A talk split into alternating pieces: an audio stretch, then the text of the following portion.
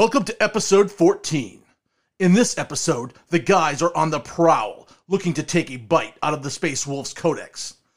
Will they take down the beast and feed, or will they go hungry? It's time to join the pack and start the hunt.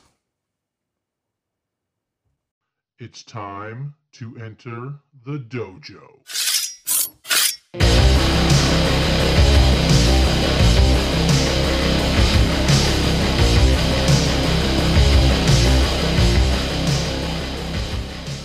Welcome to Snake Eyes, a Cobra Kai Gaming Dojo podcast. Ooh wee! It's time to find out what's cooking. This segment is brought to you by Golden Rhino Games, setting the gold standard in tabletop gaming. Welcome to episode 14. With you tonight is me, Jeff. JT here. And Ryan. All right, tonight's episode is going to be featuring the new Space Wolf Codex that just dropped this week. Oh, the Emperor's dirty dogs, huh? The Dirty Space Damn Dogs. Dirty dogs. Silly space wolves. Yeah, I'm looking forward to this quite a bit. I'm a old time Space Wolf fan, and I'm very interested to see what they're doing here in Ninth Edition. I uh I'm curious because this is the first Space Marine supplement. The other ones were written pre ninth, obviously, and they said that they're going to jive. So I, I'm looking forward to seeing how how much they line up to the the, the old supplements. Yeah, uh, having read through it, it's it, it's an interesting journey for sure. We'll, we'll we'll break it down. Sweet. Yeah. So here we are, and this is going to be our uh, "What's Cooking" segment, as normal. That's how we always start the show off. So we'll start with Ryan, as usual. Ryan, what's cooking? Well, since the last episode, I got really drunk over the weekend in Chicago. Um, so yeah, that that's what's cooking for me. Uh, Shocking. no, my my brother got married uh, actually in Plano, Illinois, uh, which is I don't know, it's out in the boonies of Illinois. It was, it was, it was a side of Illinois I've never seen before in my entire life. It was weird.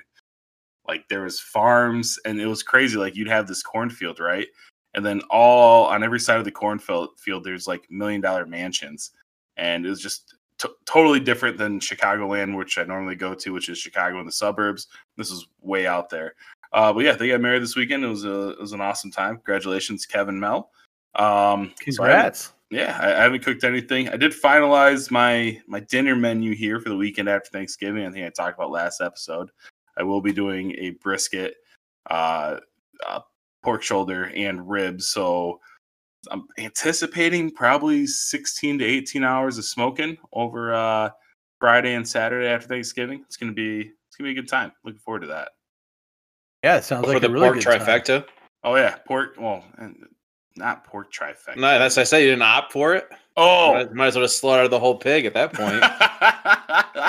right? No, I'm trying to impress a couple people with my uh with with my my brisket. However, to- I'm a little disappointed because my mom is going to be there, and for some reason, my mom thinks like spice equals spicy, and I keep trying to explain to her like, no, mom, like rub or spice. Oh, like hot? flavor. Yeah, like Like spicy- spicy. Spicy is hot. Spice though is just flavor. Right. And so the ribs, I'm not going to do anything to them. I'm just going to put the Smith fam- family barbecue sauce on them. They're, they're going Wh- to Which is ketchup glorified. uh, n- Heinz. it, it- well, I only use Heinz. That, that is fair. I'll give you that point right there.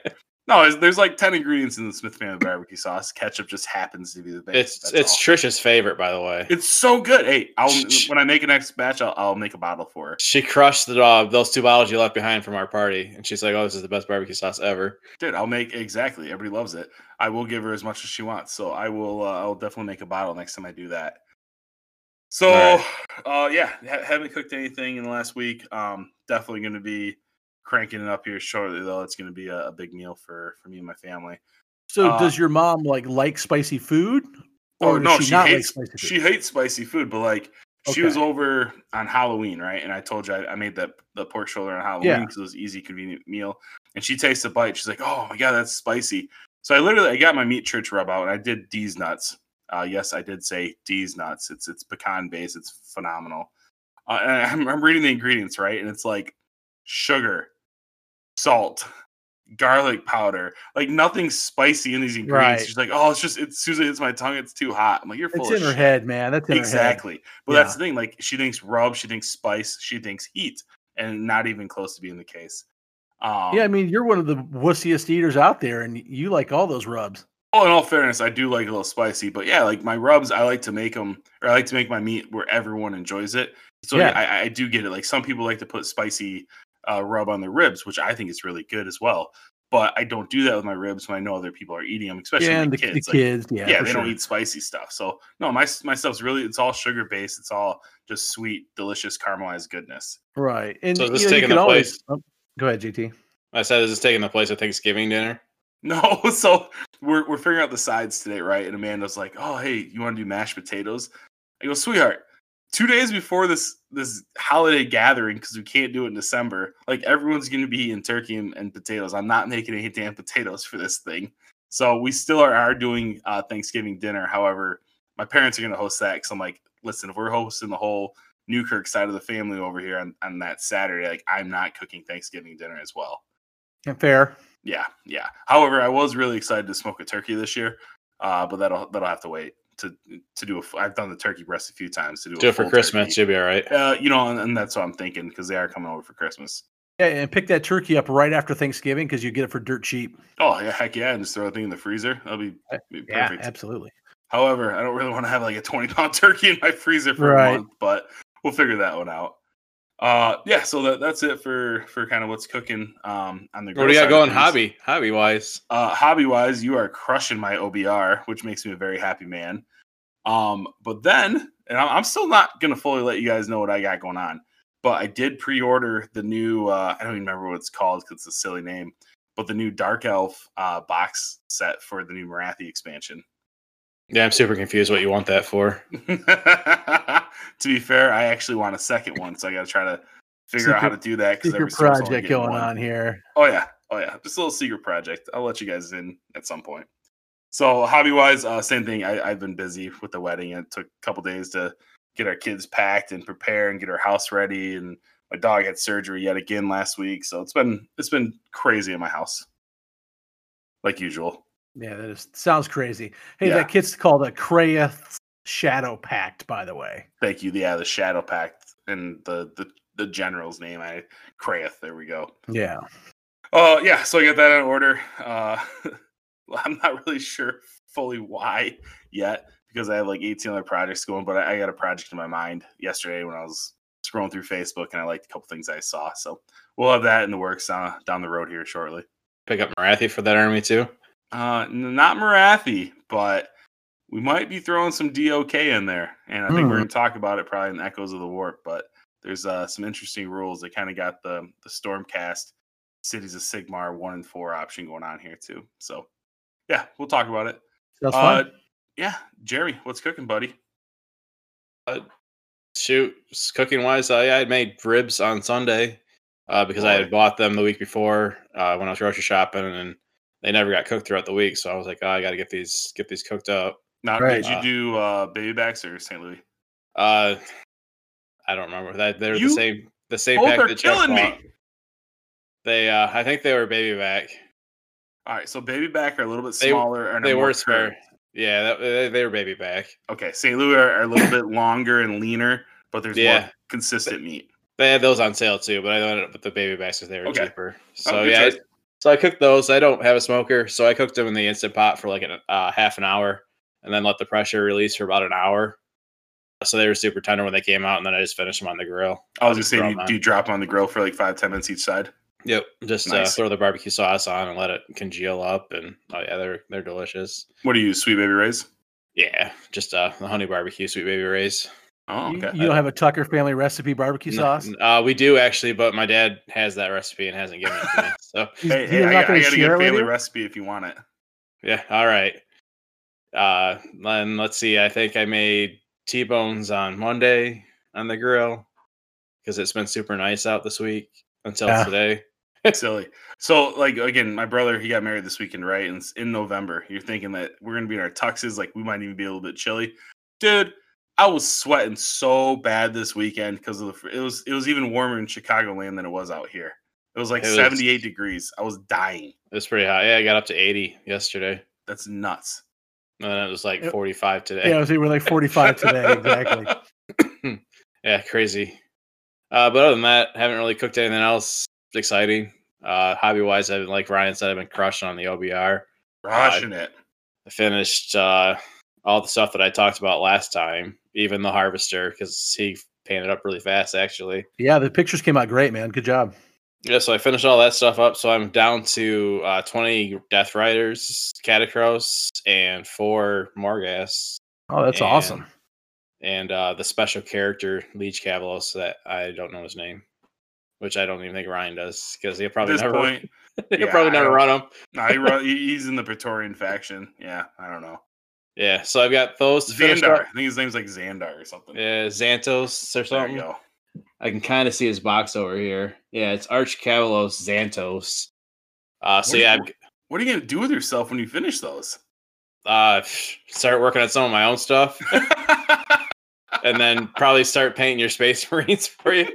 And I'm sure when you start this other project, you're gonna have me do that. I was gonna say I got a little dark elf project going on, JT. Yeah. So uh, I took a little break uh, after I finished the the harvester, and I actually put together uh, the rest of my giants that I have. Uh, so I've got four uh, man crushers put together, and then the the one mega gargant that I have, uh, and then I ordered the rest of it this week. Now, if you put that out on the thread this weekend, I apologize a little again. I think I talked about this. I would see a text later in the night, and it just never ha- happened. Uh, did you put so you put the bit the the man the big the mega gargant together, right?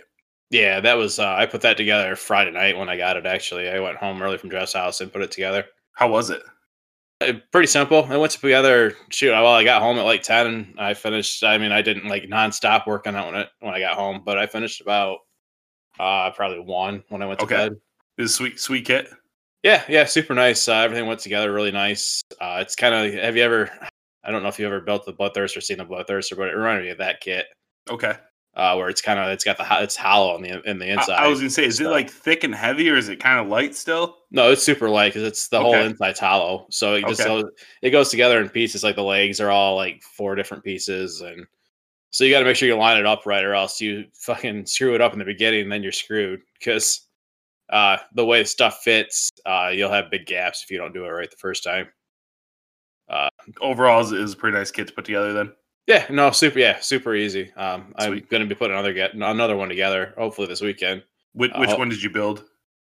Uh, so I built the the good one. Uh, why can't I think of the name? Stampa. Yeah, the War Stomper. There we go. Okay. And then, then I'm gonna put together the uh the one that kicks objectives.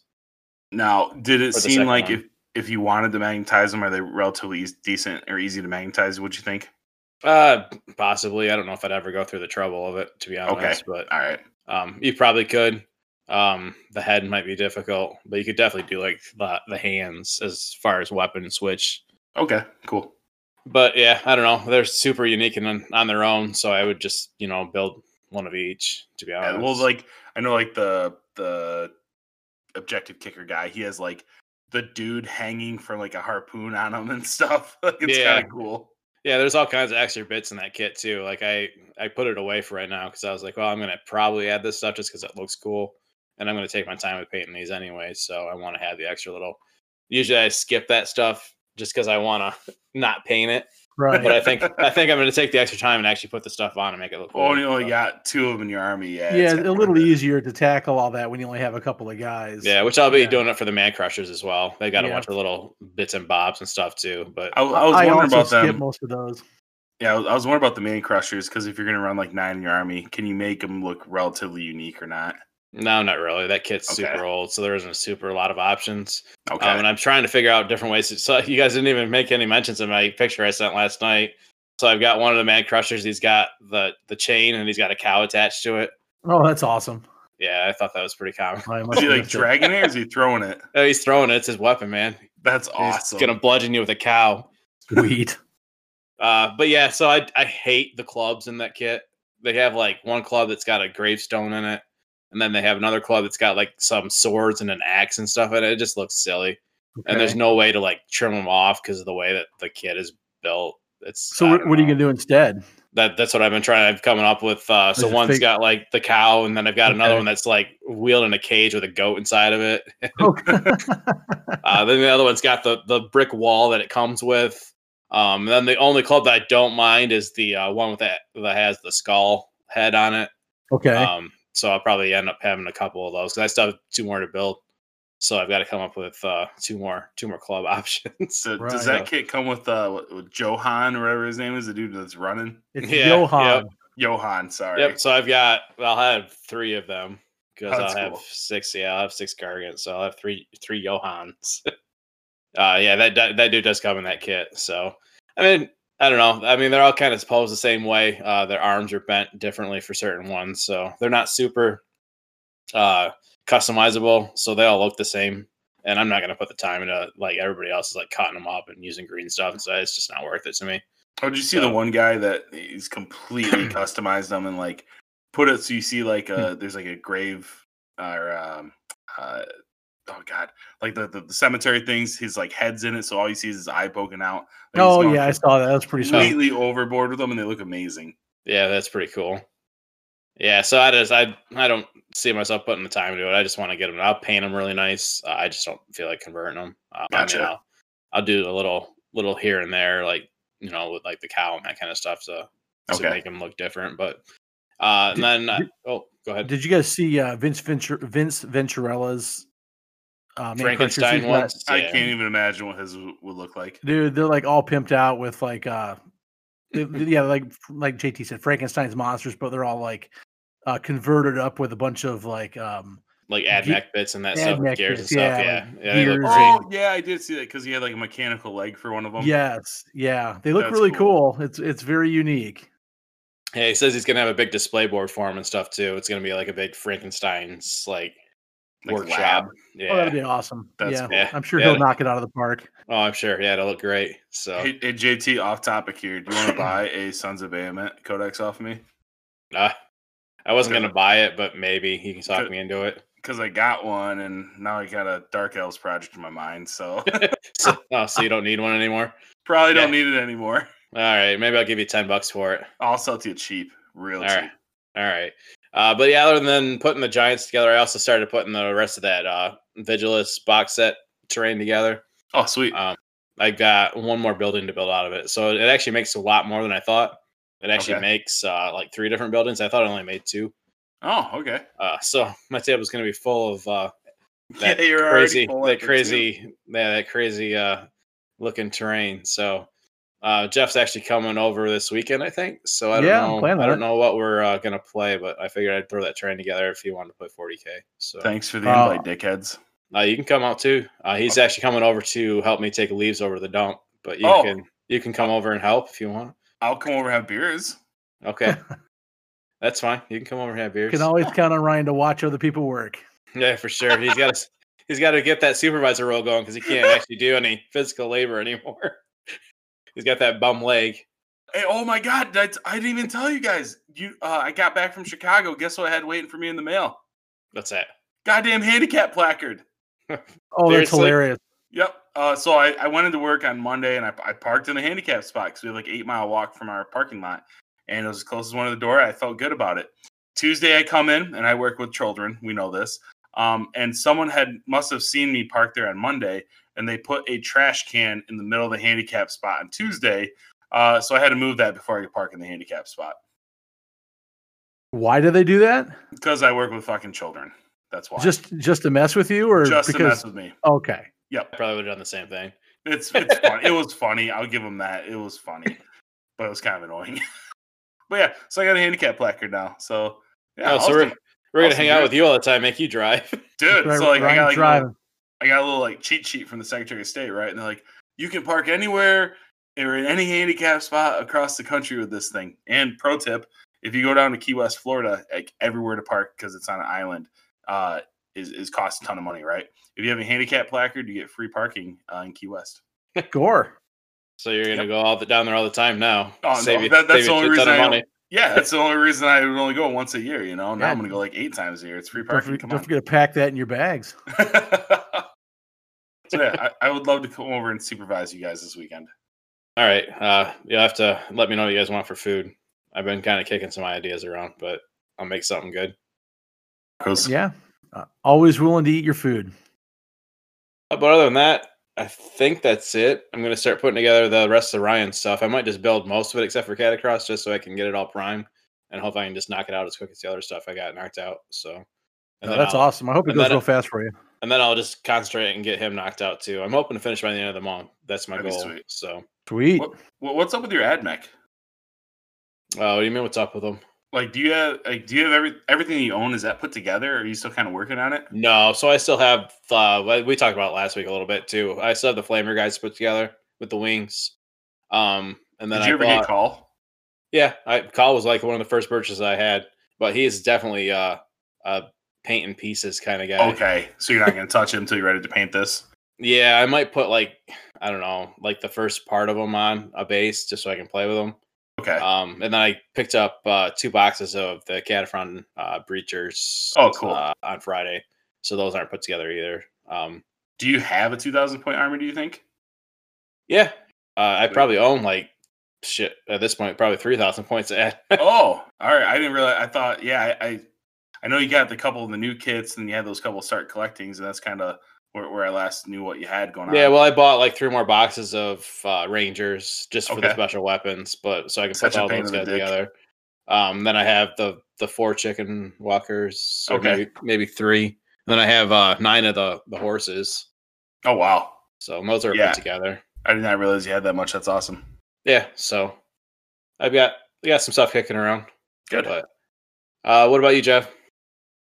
Well, still plugging through the Sisters of Battle. That's what's going on on my painting desk right now. Um, I'm getting really close, man. I can taste it. God, you got to be so close. Yeah, I am. Uh, I'm really deep into the 10 person squad I'm working on now. I think I just have the panel lining and the bases left. So I'm right there, really close to being done. And then after I wrap this unit up, I'm down to a five person Dominion squad, uh, all, all with flamers. The, and then it's Dominion on to the vehicles. Man, I can I can really see the light at the end of my tunnel here. who, who's the Dominions? Uh, they're like the special weapon squad. Okay. So you normally see them with all melta guns, yeah.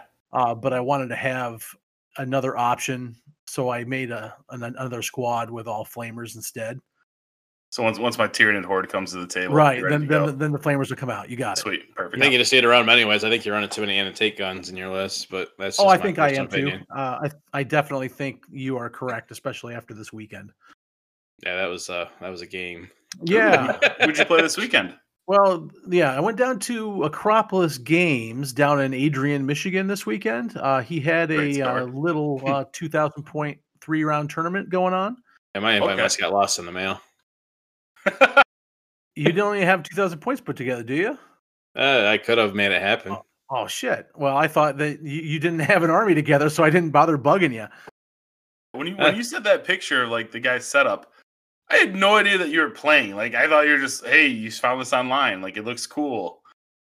Oh, really? Okay. Yeah, I did. I had no. Again, I was pretty cocked this weekend, dude. I, Gotcha. No, I went Yeah. down there and I had three good games, uh, Okay. three very, very interesting games. I'll tell you that. What armies Hey, did you play? Uh, the first round, I went up against a guy playing um, the Death Watch. Okay. but it wasn't The with the new new or old? No, it couldn't be because it was being released that day. Okay. Well, I didn't know which one they were running with. Yeah, so he was running well, last edition or whatever, and man, that was a very confusing game. How Uh, come? Well, I mean, because their units like do all kinds of weird crap, Oh. like combining different units and stuff like this. Yeah, and you got everybody in one. so it was just confusing. And then he was a nice guy, but he didn't really have it all together as far as competitive gaming is concerned. Okay. like he's got this dreadnought and you know he's like and i didn't look at his list and i and i probably should have you know but whatever you, you know how it is you're just kind of on a kickback small tournament saturday i chill, know i'm not chill gonna, weekend. Yeah i'm not gonna win it i know that i'm just going down to get some games in so i, I really didn't you know analyze my opponent's list super carefully and this kind of thing and so i see a dreadnought across from me It's armed with a you know power fist and an autocannon right you know They can do shit. All right. well, it's fine. It is, you know. I'm like, okay, dreadnought, whatever, you know. So then he goes to shoot him. He goes, okay, I got two lascannon shots at you. And I looked at him, and I looked at the dreadnought. I said, that's not a lascannon. He goes, Yeah, it is. I'm like, No, it's not. And he goes, Yes, it is. I said, No, las cannons don't have the big ammo drums on the side of the guns. That's an autocannon. Oh, oh, I didn't know that. I'm like, okay, Really? w- yeah, really. And I'm like, okay, whatever. Go ahead. You know, who cares? R- ultimately, who cares? But yeah, I, I it'd have been nice to know. And yeah, that's so- quite the difference when it's shooting at your tanks. Right. And, and, and then so then uh, he, he has this uh, well, and JT here's a little small counter for my too much anti tank is that he held his his knight off the table because all of my anti tank. Oh, So he Like- held this knight in reserve, and then he bro- brings it in. You know, no problem. You know, and then he goes to shoot it, and he goes, "Okay, well, I'm gonna shoot my whatever it is, the magma lance or whatever that melta weapon is on the knight." And he goes, "I'm gonna go shoot that this." I said, "Well, that's a battle cannon." He goes, "No, it's not." I said, tell them that the gun Yes. descriptions come in the instructions. right. I said that is 100% a battle cannon you have on that night. Oh, oh, sorry, I didn't know. You know, and I mean, Jesus. like I said, whatever. You know, I'm just there having a good time and stuff. But it, it- was a little frustrating playing against a person who didn't have his whole army WYSIWYG. He pro- he had like a, a couple other small proxies in there too. That was kind of annoying. Like Um, r- rules slips are one thing, but WYSIWYG is the easiest thing in the world, and it's also Right. like one of the most confusing and kind of kind of bullshit things too. I mean that, that that's a huge difference. Those two guns that you mentioned, Oh, absolutely. you know, huge. like Yeah. you're gonna play differently had you known those those guns were a little bit different, or those guns were Right. different.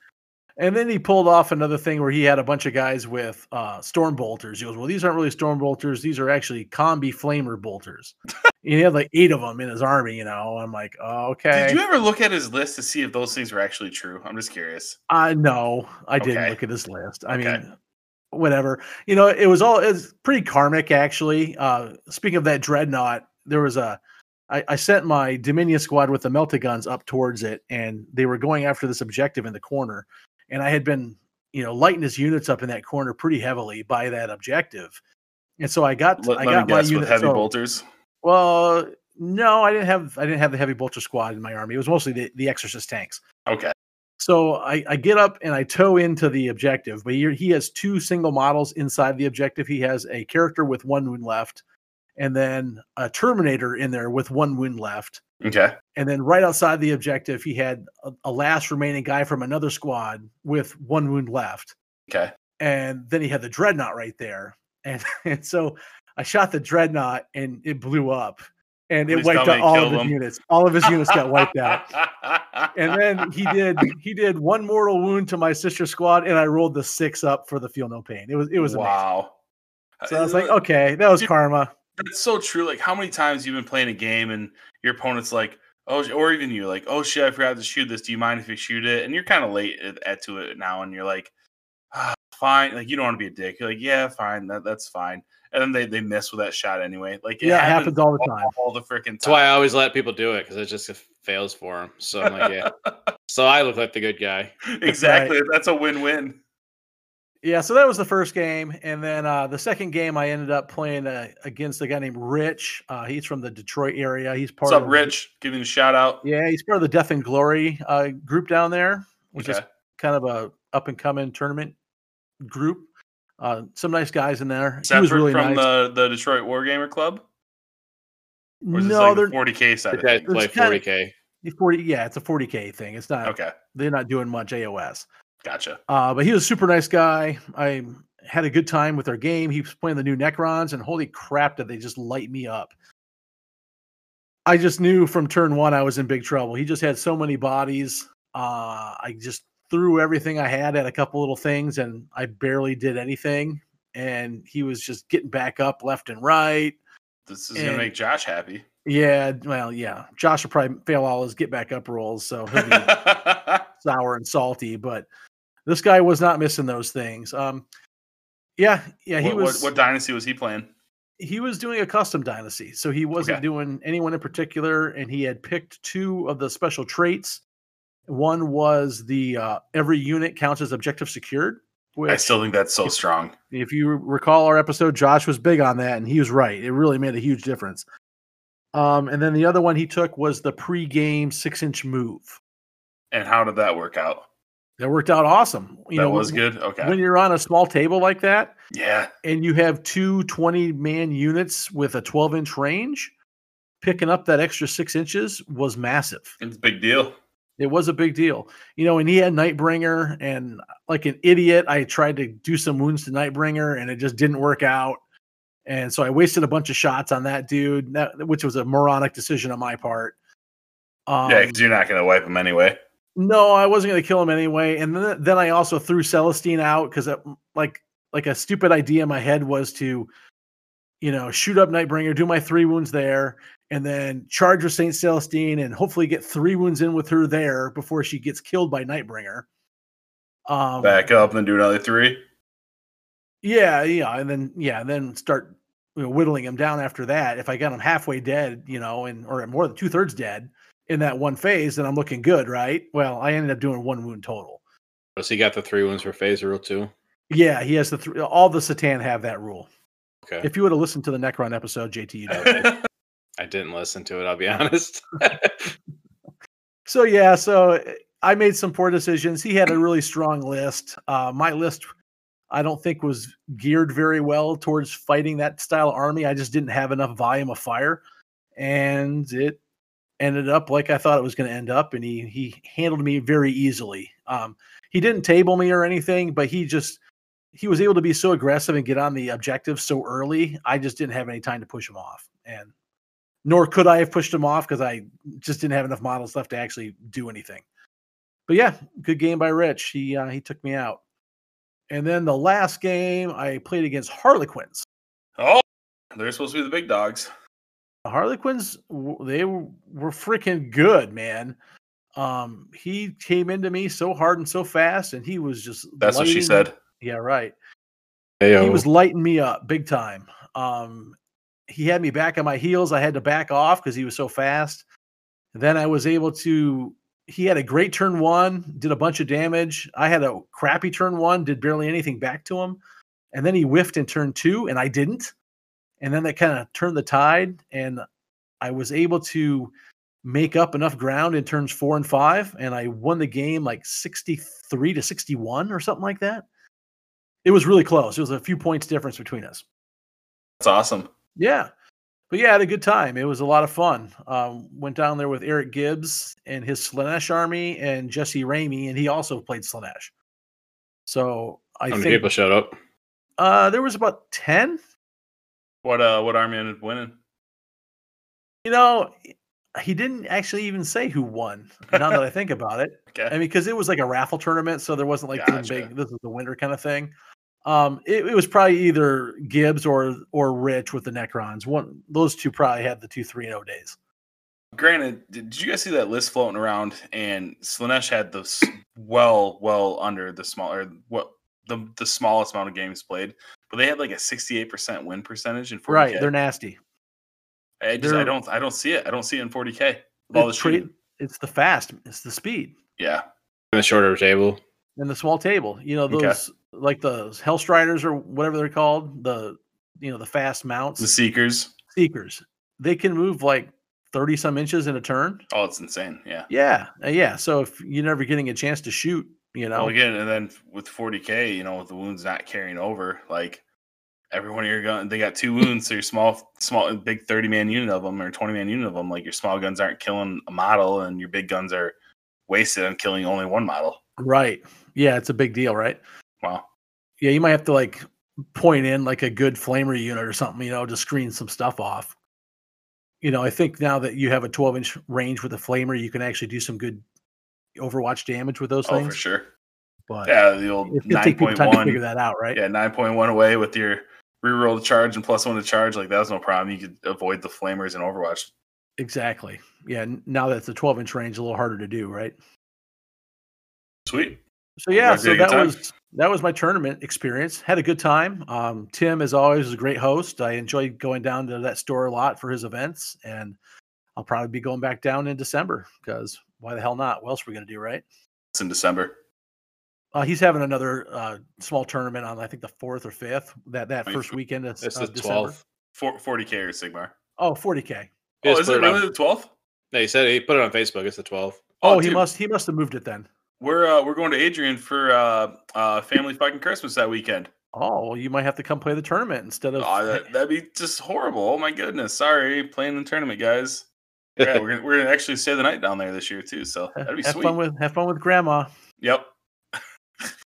As far as what my grill's been up to this weekend or this week, let's see here. I whipped up some fajitas on Sunday, as usual. It's a pretty common say. thing for me to cook up. That's your jam. Yep, they turned out great, always as always. And then uh, today, to honor the veterans, I decided to cook up a slab of ribs, Very nice. and I was very pleased with how that came out too. My wife and daughter gobbled them up, so not a whole whole lot of sh- proof that they didn't like it. What uh what rub did you use? Uh, I D's nuts. D's nuts. That a boy. That's right. Gotta love That's a D's great nuts. rub. I love yeah, it. it is a good rub. I'm, I've been enjoying it. It's uh, it's probably top three or four for me. Yeah, it's just it's it's different enough from Honey Hog that you know I, I still use both of them, but they are different enough to work well. Because Honey Hog is the base for that rub, but then you get the pecan in there. It's, it's Yeah, exactly. Yeah. Um, I am a fan of the spicy honey hog, though. I gotta admit, Oh, the I really like that one on chicken wings. That's That's really good on wings. good stuff for sure. Yeah, I don't know what I'm gonna cook up this weekend yet. I got an awesome deal at Meijer last week. I picked up a pork shoulder for a buck a pound. So I have a nice big fat pork shoulder sitting in my freezer, and I Cannot have go some- wrong with a dollar a pound pork shoulder, dude. No, you definitely can. I mean, I geez, still you get have an a- eight pound piece of meat for freaking eight dollars. Eight bucks. Like, yeah, it was insane. get out of here. I'm super, yeah. If I wasn't trying to defrost my freezer here in the next couple months, I'd be uh, loading it up. But is what it is.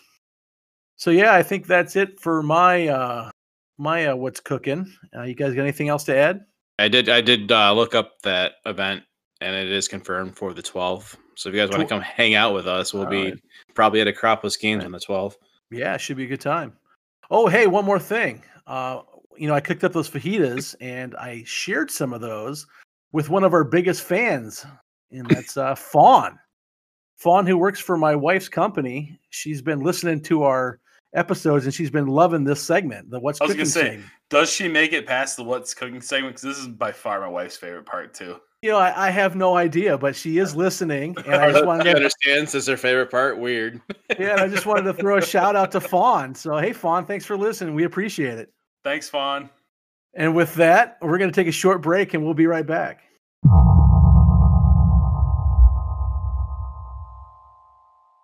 And welcome back to Echoes in the Warp. Uh, we're gonna have a short one this week, guys, because there's literally nothing coming out for 40k or Sigmar proper. We've got some exciting Blood Bowl stuff if you're into that. Loads of Uh, Blood Bowl stuff if you're into yeah, that. lot, lots of it. It's the new season coming out, I Right, guess. Big, big time release for the Blood Bowl fans. Yeah, those those Empire Blood Bowl models are kind of cool. I'll, I'll give them that. Yeah, dude, I'm waiting for someone to get into it so I can play Snotlings. Oh yeah, because I haven't jumped on your your request yet. Yeah, I know. I'm waiting for it still. The whole game is cool. I just don't have time. Yeah, that's really sure. what it comes down to. Yeah, but Uh, other hey- than that, so uh, you know, uh, you got something uh, on your mind there, Ryan? Well, yeah, I, I'm confused. You said no 40k stuff's coming out, No, Zero. no 40k. so there's no heavy intercessors still. Nope, Still, still, no no. heavy intercessors. Yeah. Oh, but the gladiators are coming out, right? Oh, nope, not there either. Are you? What the fuck? When are these coming out?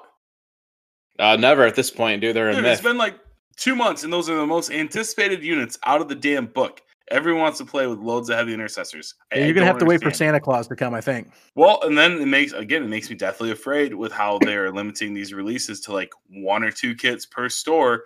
Like, I, my hope is that they are delaying it. So if you want to order 68 of these boxes, they're going to have 68 of these boxes for you. You know, I, I I don't see any other reason. Like, why is it not being released? Yeah. Good luck with that. I mean, there's still there's loads of marine kits available. There's still at least three or four Necron kits kits available. Thank you, Amanda, for bringing me another beer. You are a sweetheart. Uh oh, guys, she sees our our inappropriate gifs that we have on the the, the thread. oh, here. you're you're busted. Uh oh. Anyway, uh, yeah, no, dude, it's it's it's ridiculous. Like, all I've wanted since the damn book came out was heavy intercessors, and every single week that I see the pre-order list, I'm like, this is the week. This is the week, and I am just disappointed. Damn you, Games Workshop.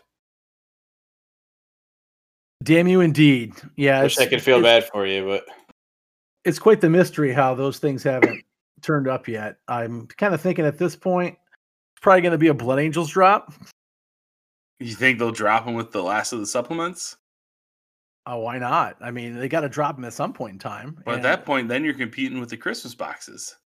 I don't what- know if they're what coming. Christmas boxes. We haven't Yeah, even those- seen them yet. That's fair, Those usually get very announced fair. right now. Yeah, who knows? That's a good point. But there is probably nothing else coming out for Blood Angels, so maybe they're waiting for them to come out so they can have a model release with the book. Possibly. Well, Yeah. Right. Space Wolves didn't really have anything either, though, did they? Besides that Uh, that they have new unit. repackaged Reavers. Yeah, just they're just repackaged. Uh, yeah, so we'll, we'll see. Um, hey, the one thing that is coming out this week, though, and I know Jeremy's gonna be stoked about this. Crisis Protocol X Men. Oh, excellent! I already, I've already got mine ordered. So excited! It's gonna be awesome. Who doesn't Yeah. want to play with Wolverine and Cyclops? I want to play with uh, Magneto and. I knew you were gonna say that, and he's he's a, he's kind of a dick, kind of a Nah, dick. he's gonna be awesome. He used to play in every game with him in the in a list. You just want to throw his little trash cans around with his magnetic force. Oh yeah, he's gonna crush the shit out of anything you throw in front of him. Oh yeah. So, So no, you- that that's that's it. You got the cool uh, Morathi stuff coming out this weekend, which you know one twentieth of every gamer that plays Age of Sigmar will actually be able to get their hands on the book. So that, that's cool. Yeah, I'm everybody's, actually, everybody's gonna be uh, trying to share that book, and they're gonna catch COVID because they're not social distancing. I'm or- actually, I'm super pumped for that book. By the way, just I'm super pumped for it. Just all I'm really having a hard time, you know, thinking about doing the Realm Lords next, or if I should jump back and and uh, start working on those Deepkin. Make sure Well, Deepkin. If you're hijacking the book because we can only get one, I think you should go to the Deepkin. It's Yeah, fair. I'm kind of leaning that direction. I got to be honest. Uh, if JT, we'll we'll get our- our hands on it though. Don't worry, I'm not going to throw it out over the air, but there there Oh, will yeah, be I ways for know. us to I get will. I will be getting my my copy soon. Yeah, I'm super excited about that book. Uh, ready to run some Snake Ladies. I'm very excited about that book too. It's in it's uh, inspiring me to do another project. You know who's Yeah. not going to be so excited about that book is Josh because the Slaves to Darkness shit is fucking dumb. no, what are you talking, dude? He can run three gore crushers. Like it'll be or not gore crushers. Uh, what are those can- chariots called? Uh, who knows? That's probably about right. it's gore something. uh, but he can uh, run cultists' uh, troops though, his battle line, Oh sweet. and they That's and good. they gain the uh, Marauder like charge special rule. But do they get all the other rules that Marauders have? No. so they're still just as bad. But we'll uh, we'll uh, have a special Josh uh, segment next week when we talk about the book and we can make fun of them. That definitely sounds like a good time to be had. Yeah, because that's definitely the worst part of that whole book, I'm sure. the fact that they're boxing up three fucking chariots to gore beasts, I think that's what they are. Yeah, Uh, Gore Beast Chariots. Yeah, there you go. That sounds right. Uh, the fact they're boxing up three of those is Yeah, just because you can make them heroes, dude. They're fucking great. no, you can only make one. Oh. It's if you if you have the battalion, it makes one out of the three a hero. No, it's part of their like their uh uh cult or whatever Okay, that you can upgrade the chariots to not be heroes, but they can be no. So they're not leaders, but they're heroes. So they can't like Okay. do What? the leader stuff. Yeah, it's super confusing. But we'll, Okay. we'll we'll we'll dig into it next week. yeah, I'm stoked about that book. Yeah, it's gonna be a lot of fun. I'm really looking forward to breaking that down. Turtles are back, baby. They Turtles are well, turtles were never there to begin Yeah, with. So the here. turtles have arrived. I think Yep. is what you're trying to They, say. they are. Uh, they're laying their eggs on the beach. They're coming ashore. Everyone's gonna come out and watch them. It's gonna be a good time. and they're bringing their shark bodyguard with them. yeah. Uh, sweet. Yeah, that'll be our next week episode. Sounds great, guys. Well, hey everyone, thanks for joining us for Echoes of the Warp. And when we come back, we're going to be diving into the Space Wolf Codex. Hang on.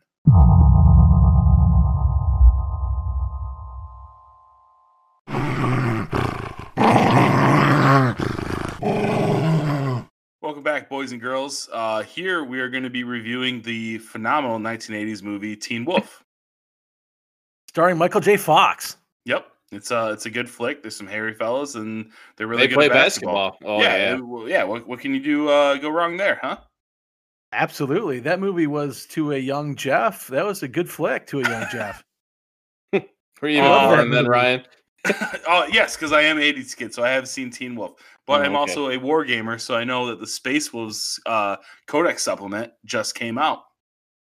It did just come out uh, this weekend, as a matter of fact.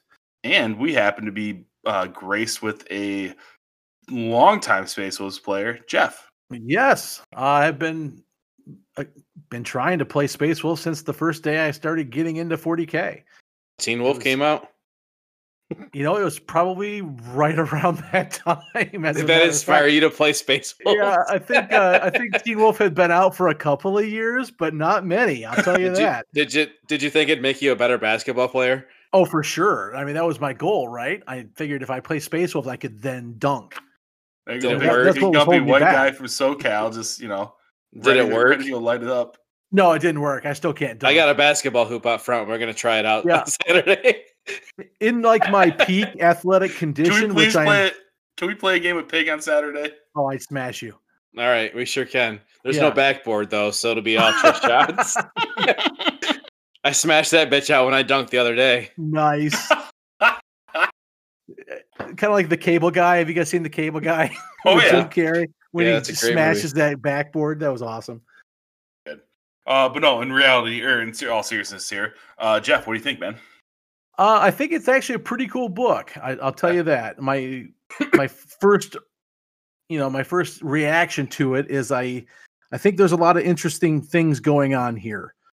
Um, one thing that makes this very different from the previous renditions of these, we'll call them like the special Space Marine codexes, you know, Yeah. Dark Angels, Blood Angels, you know, because they're kind of got their own thing going on.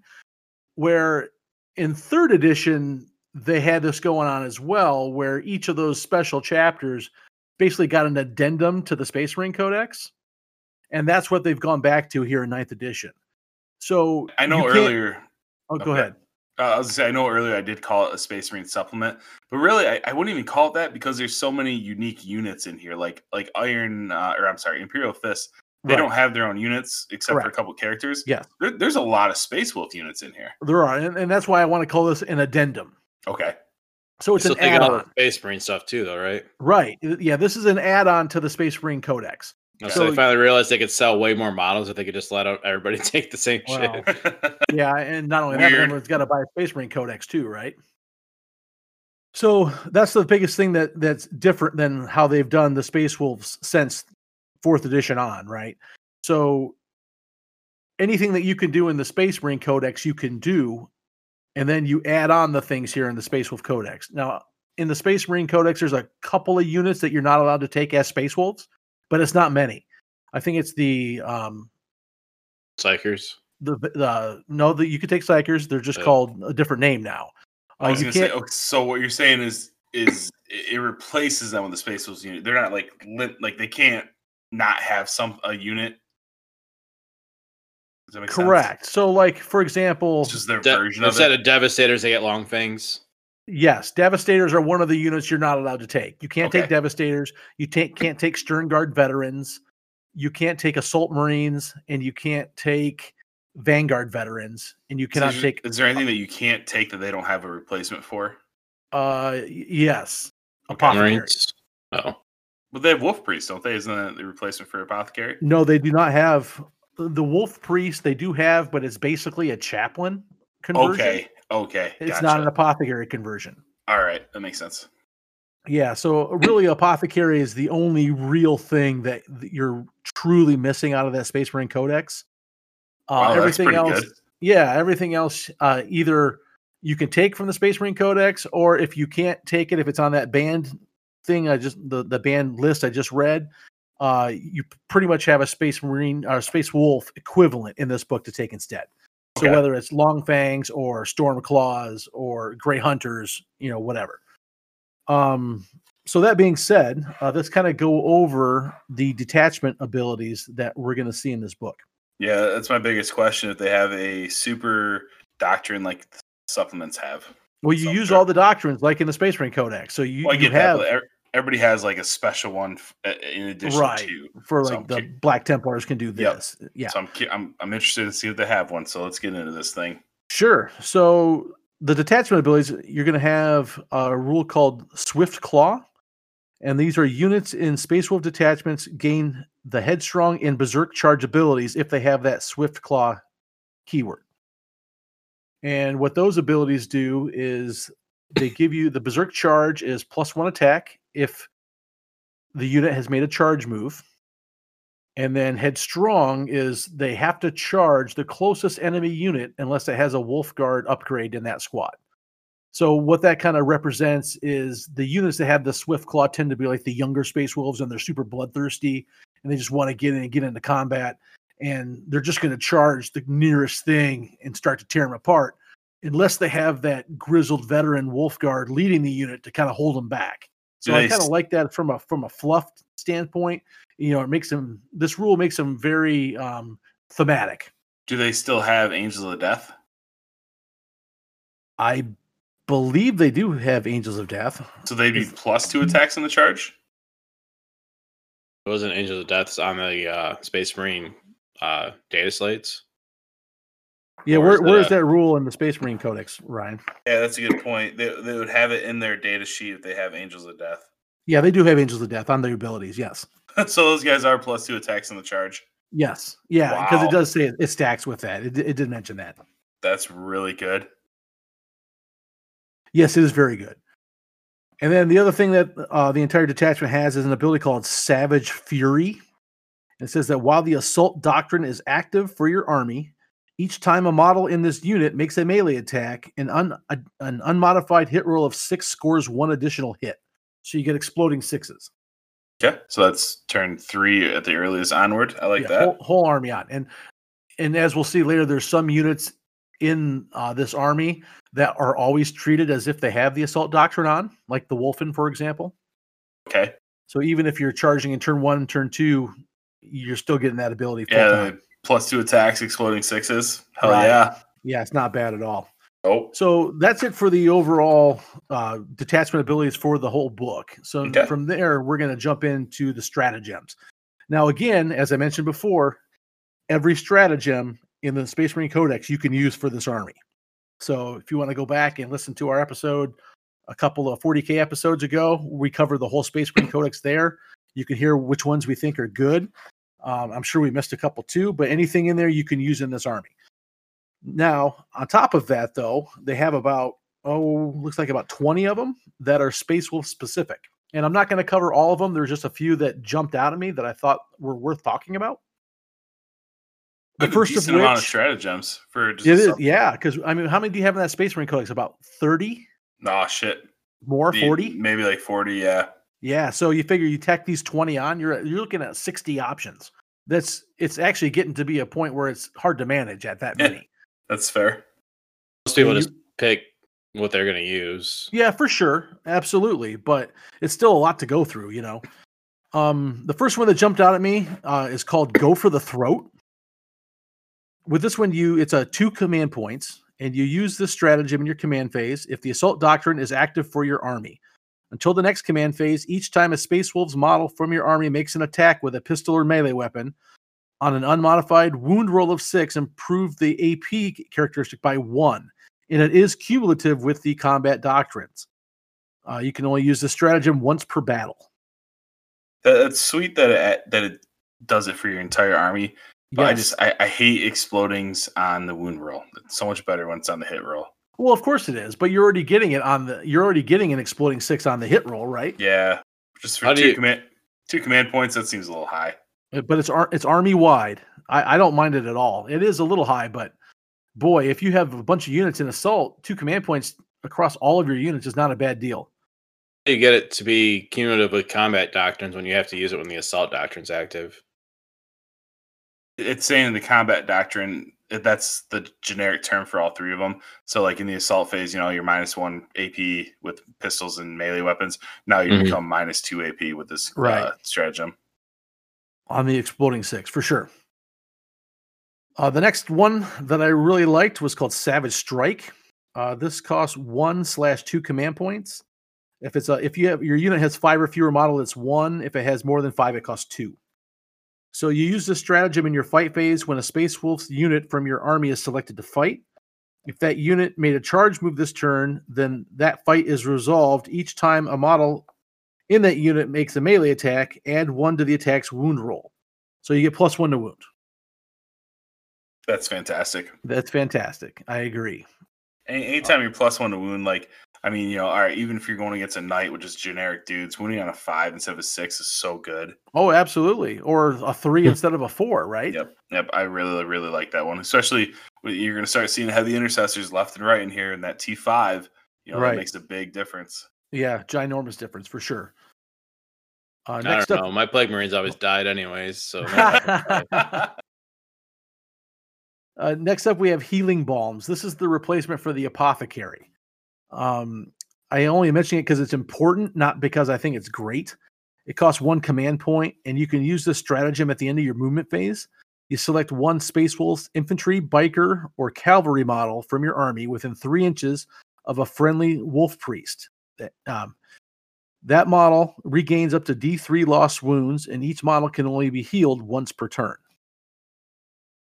So this is just you can spend a command point to basically do what the apothecary does on his own, but it is a way to get some wounds back if you're desperate for them. I thought it was worth talking about.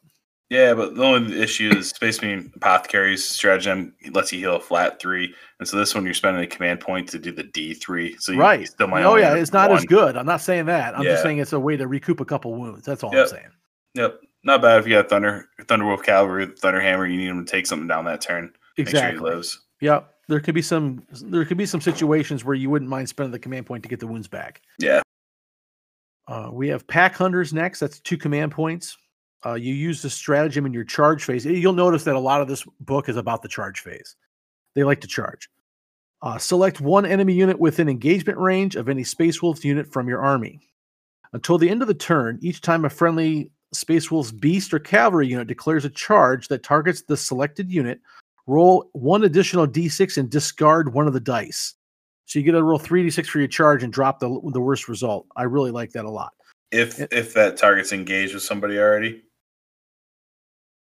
Yeah, use the stratagem, the charge phase, select one enemy unit within engagement range of any Space Wolves unit from your army. Yes, it already has to be engaged. Okay, Um, and then it also does until the end of the turn, each time a friendly Space Wolves cavalry model makes an attack with its crushing teeth and claws against the selected unit. And each time a beast model makes an attack with its teeth and claws, you can reroll the wounds. Okay. So this is basically for a, th- a Thundercast strategy, pretty much. are those uh those teeth and claws uh stats any good? They're all right. Yeah, they're not amazing, but they're all right. Uh, they'll, Okay. they'll do some damage for sure. I like the fluff of that. You know, the pack Yeah. hunters thing. I Yeah. that. I like it too. It, it's got a good a good theme to it. Um, next up, we have Cloaked by the Storm. It's two command points. Uh, you use this stratagem in your psychic phase after resolving the effects of a psychic power from the Tempestas discipline manifested by a Space Wolf Psyker. Until the start of your next phase, each time a ranged attack is made against a friendly Space Wolves unit within six inches of the Psyker, subtract one from the attack roll. I like this one quite a bit. Yep. So it's basically giving you a, a bubble around your your uh, space wolf rune your rune priest and making it harder for the units within six inches of him to hit. But you have to get a a psychic power off for that to go for for that to to, to activate, right? After resolving the effects of a psychic power. Yep. Yep. I- yeah, I like yeah, that. you would have to get it out. Yeah. But that's great little six inch minus one to hit though. You can't go wrong with that. Right. Yeah. Very Only good within or. No. No, just within. And then the last one I thought that was really worth talking about is called counter charge. This costs one slash zero command points. Nice. So you use the stratagem in your opponent's charge phase. Select one Space Wolves unit from your army. Until the end of the phase, that unit is eligible to perform a heroic intervention if it is within six inches horizontally of an enemy unit. And when performing a heroic intervention with that unit, you can move each model in that unit up to six inches. All other rules for heroic interventions still apply. The stratagem costs zero if it's a character, if you use it on a character. So basically, that you pick a unit Normally normally heroic intervention is only three inches. Three inches, correct. So it doubles Okay. your heroic intervention. and you can I- use any Space Wolves unit too. Yeah. No, and- I, I meant I just meant for the zero for the Oh. character. I'm like, Right. what's the difference? Okay, I got it. Yeah. Now, the other thing I think is cool that instead of like building this into your character's abilities, like they kind of used to have in the older versions of of the Space Wolves Codex, is that now you can have to use it as a stratagem, and you got to pick which model you're going to actually use it on, right? So you Yeah. can't have like four characters using it because it's a stratagem. You can only use it once. So you got to be more selective with how you're using that ability. Yeah, that's interesting. Yeah. So that's it for the stratagems that I thought were were worthy of discussion. Actually, I like Keen Senses a lot too. Oh, you like that one? Go ahead. Yeah. Uh, Keen Senses is a one CP. You use the stratagem in your shooting phase. You select one Space Wolves infantry, Space Wolves biker, or Space Wolves cavalry unit from your army. Uh, until the end of the turn, you can ignore any all any or all hit roll, ballistic skill, and weapon skill modifiers. And each time you make a charge roll for that unit, you can ignore any or all modifiers to that charge roll. That's really good for one. Yeah, I like that too. Especially if you're like in that terrain that would be you know minus one to your charge or whatever. Yep. That Plus, you come can ignore the really minus one to hit. Yeah, Yeah. for Yeah. shooting and combat. and That's pretty decent too. for, Yeah, for like one it. CP, that's really Very good. good for one. I agree. so that takes us to the warlord traits. Um, there's six of them. I don't think six of them are worth discussing. uh, there was only two Is that one? really. No, there were two that jumped out at me. okay. Um, I really like the Wolfkin. So the Wolfkin is says that for the purposes of its shock at- assault ability, this warlord is always treated as having made a charge move and makes D3 additional attacks instead of one as a result of that ability. So Ryan, what is shock assault from the Space Marine Codex? No idea. Oh, you have no idea. Okay. That that's not a normal Space Marine rule. That might be their um their Space Wolves uh uh got uh like trait in the Marine You know, Codex. I know looked and I could them in there. not I couldn't I think find it. shock assault counts, sounds like the Reaver's ability. Okay. Or I Interesting. don't know. I, maybe not. I don't, I don't know. I, I could not find it in this book. I was assuming it was coming from the Space Marine Codex because I didn't see shock assault referenced anywhere in here. We'll have to look into that because It's, it's not sounding anything I know of right now. okay, fair enough. I guess we'll have to do some more research into that. Uh, the I'll- other I'll one that I really liked was called Hunter. Hunter is you can add one to advance and charge rolls made for this warlord, and he can also charge in the turn in which he advanced or fell back. I just love that ability. Anytime that you can bounce out of combat and charge another unit, I just think it's great. Yeah, that's always good to have that option. So that brings us to the next segment, which are called sagas. Now, sagas are something that's very different from anything that you would see in the Space Marine Codex. So this is another um, extra set of rules that's been tacked on to make the army feel a lot more thematic. So the sagas I would relate to, you know, like the old Norse legends. Think of them that way. So as your character fights in a battle, he's building his legend, he's building his saga. And so what these rules do is they they reflect that and what's he's trying to achieve and how that's adding to his glory. So depending upon which warlord trait you take, then you have to achieve something in the corresponding saga. And then after you achieve your goal, then what it does is it basically tacks on a aura ability that's useful to any core unit within six inches of your character. So, for an example, like I said, I like the Wolfkin uh, warlord trait. So, if I had the Wolfkin warlord trait on my character, on my general, then he would gain the Wolfkin saga. In the saga, you have a deed that you need to accomplish. So, the deed of the Wolfkin is that an enemy model is destroyed as a result of a melee attack made by this model. So you can just have your warlord in combat kill just a chump, and then that triggers the saga. So when the saga is triggered, it creates an aura. It says while a friendly Space Wolves core unit is within six inches of this model, that unit is always treated as having made a charge move for the purposes of its shock assault ability. So I basically, what shock assault was too.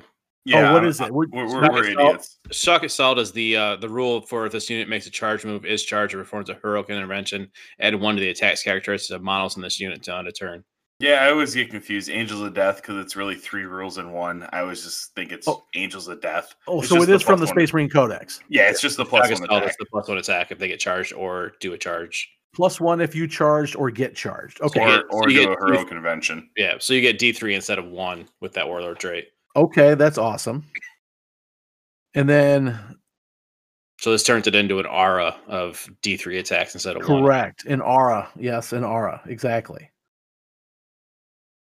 So it says while it's but no, no, it doesn't. It says So while a friendly Space Wolf core unit is within six inches of this model, that unit always is always treated as Oh. having made a charge move. So it's always gets So plus in, one attack. so in whether it's charged subsequent or fight phase, Yeah, okay. you're stuck in turn Right. two.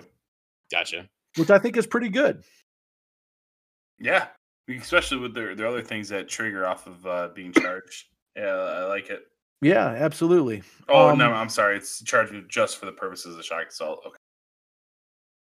Yeah, Yeah, so but they're they're always getting that plus one attack. Right, all the time. Yeah, but I'm saying wouldn't trigger their other charge bonuses. I, I thought they'd. Oh, I see what you're treated saying. as Yes, that's true.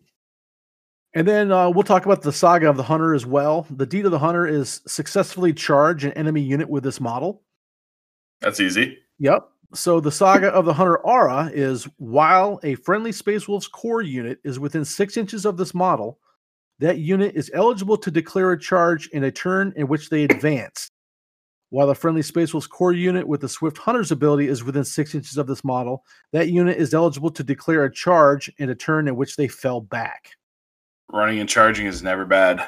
Running and charging is always good. No doubt about it. And like you said, this is an easy one to get off, right? You just got to make that charge. And if you took the hunter warlord trait, you're getting a plus one to your charge rolls too. So it's making that even easier to get off. You figure you pull a charge off in turn one or turn two, you got that nice buff with everything that's hanging out with your warlord. I really like the mechanics of this whole thing. Um, I Didn't they think try to do this the last edition and it just didn't? I don't know. It didn't have the feel, the right feel to it. I think. I, yeah, I think you're. I think you're exactly right. Um, and it's something that's easy to get kind of lost in the cards as you got everything going on in the game.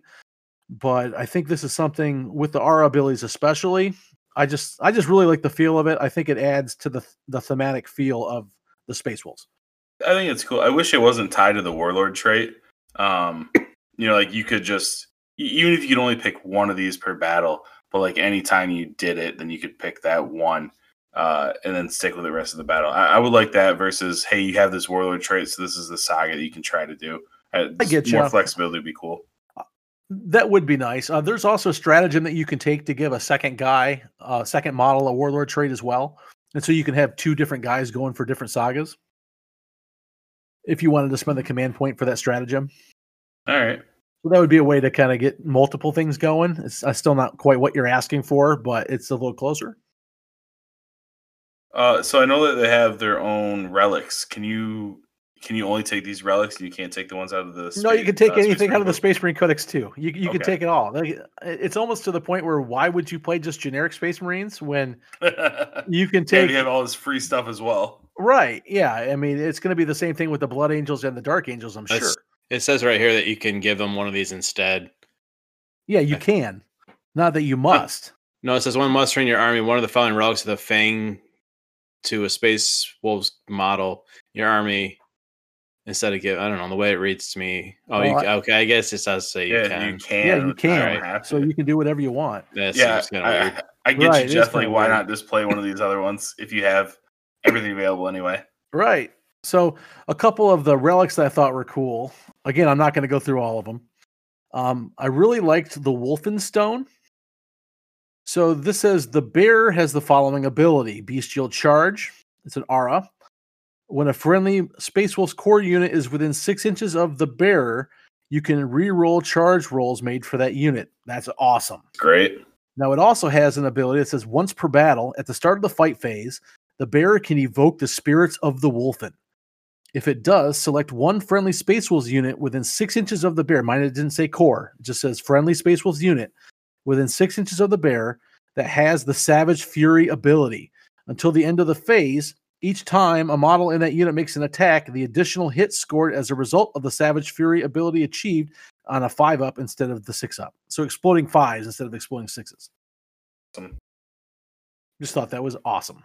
I, I really like just armor Russ. Again, it gets you that two plus save that we know is hard. To Yeah, armor Russ is amazing, but I mean, with a mm-hmm. four plus involved. but then yeah, it's the at the start of the fight phase, you can select one enemy with engagement range. That unit can is not eligible to fight until all eligible units have, have done. yeah, so. making them go last. Yeah, that's a good one too. but again, that goes back to what we just talked about because artificer armor in the Space Marine book that just gives you your two up and you have your four up from your Iron Halo or whatever.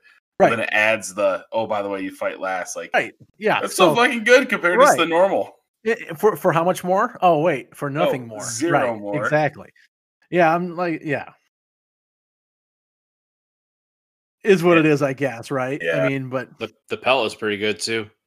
which one? The pelt of Balewolf. Oh, the Pelt of Balewolf is awesome. I have that on my list. Go ahead, JT. Talk Each, about it. each time a melee attack is made against the bear, subtract one from that attack's hit roll and wound roll. Yeah, it's amazing. So good that it's both. That Yeah, so good. you don't see that very often. No, you don't. Uh, another one I really liked, even though I don't like to take weapons very much, I just got to talk about it. I like Oh, the Black Death. Black Death, yes. Yeah, it says the model equipped uh, the model equipped with a master crafted power axe or power axe only. This relic replaces the master crafted blah blah blah. blah. This is Black Death. It's plus two strength, minus two AP, one damage. This is each time the bearer fights, it makes an additional D6 attacks. That's so great. good. Well, if you if you combine that with that warlord trait that gives you D three instead of plus one for charging, then you already get another plus one for charging. You're at D three plus one plus D six attacks. like Right. That So could be good. really good. Yeah, he's gonna do a couple couple wounds with that profile, okay. right? Oh, it would be insane if it was damage two instead of one, though.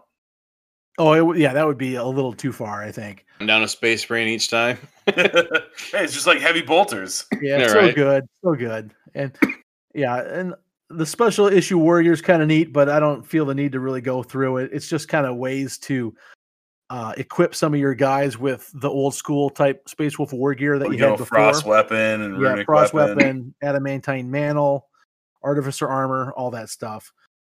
Um, so then that takes us to the Tep- Tempestas discipline for the rune priests. These are their psychic abilities. There's six of them. Um, I picked a couple out that I thought were pretty good. The first one I wanted to talk about was called Tempest's Wrath. It's a malediction power. It goes off on a six. If it's manifested, select one enemy unit within 24 inches until the start. And granted, it doesn't say line of sight, it just says enemy unit within 24. Until the start of your next psychic phase, each time a model in that unit makes an attack, subtract one from its hit roll. So this is quite awesome. Uh, you can mix it with that nice stratagem. I guess I guess it wouldn't stack because you, you can't stack the negatives to hit. I guess. No, but then it'd give it the bubble against everything else. Then Right. you could, you know, if your tank's out of range, but you don't want that Devastator squad to shoot it, you can hit them with the minus one, and then you're Right. good to go. Yeah, it's like- just I like anytime you're bit. knocking down an, an opponent's ability to hit you is not a bad thing. Yeah, Plus, there's nothing wrong with minus two to hit. It gets rid of some of the plus ones to hit that are out there. that's very Good true. point. Good point. And then uh, I'm going to talk about an old favorite that I really liked when it came out, and I think the fifth edition version of this book is Jaws of the World Wolf. Yeah, buddy. Great name. I just love this name for whatever reason. Uh, this is a witch fire. It goes off on a seven. If it's manifested, you select one enemy unit within 18 inches and visible.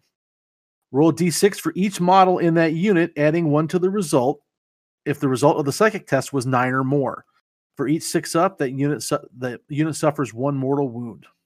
It used to be so much better. Oh, it did. It used to be ridiculous. Just wiping units out. Right, right. This is not nearly as good as it used to be, but I still like it. Still not bad. No, it's still no, not no, bad. it's not bad. Except people aren't running uh, hordes anymore, so yeah, right. it, it loses some value when everybody's MSU. It does. Uh, we'll see where things go. That that may may change down the road, but who knows? So now we're on to the the book specific secondaries. And this is actually an area where I really thought all four were worth talking about. And I haven't felt that way yet when reviewing one of these ninth edition books. So I'm kind of hopeful about that.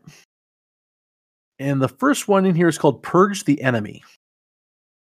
So if you select this objective, you score victory points as follows. So you score two points if any character units were destroyed by a Space Wolves unit from your army during this battle round. If no character units were destroyed, but a character unit suffered three or more wounds as a result of attacks made by Space Wolves, score one point instead.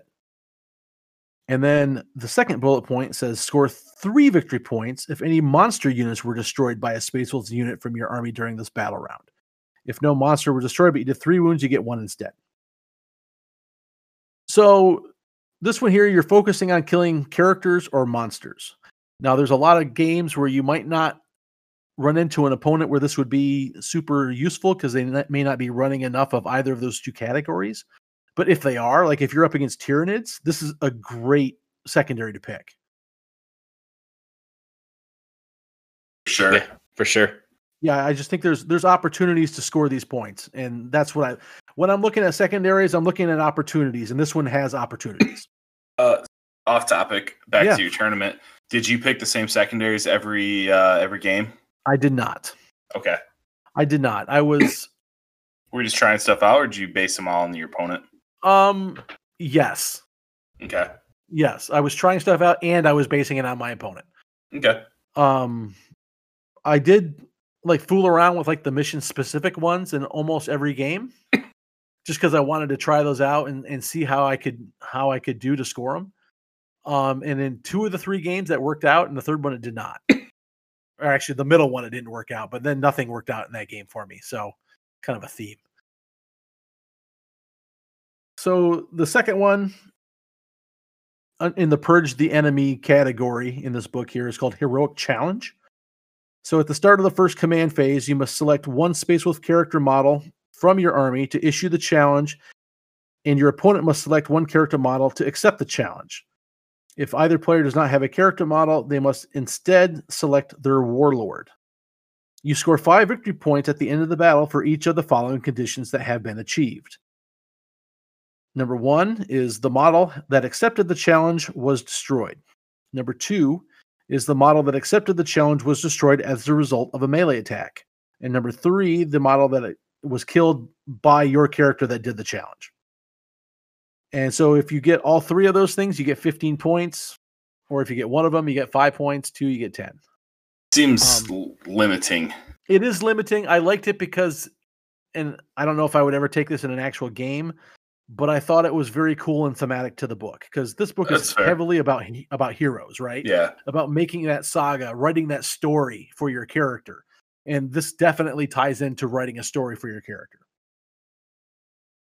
I'd rely on having my warlord score my secondaries by himself. No, right? Yeah, it's. But you know, you can still kill the guy in melee with somebody else and still get two thirds of the points, right? And ten points for a secondary, while it's not what you're shooting for, it's not horrible. Uh, that brings us to the no mercy, no res- no respite category, and the first one here is called the mighty saga. It says if you select this objective, you score two points at the end of each battle round for each of the following achieved by your Space Wolves warlord for a maximum of five points. So if you're if you're uh, an enemy monster vehicle loses any wounds as a result of attacks made by your warlord, five points. Or I'm sorry, that's two points. My bad.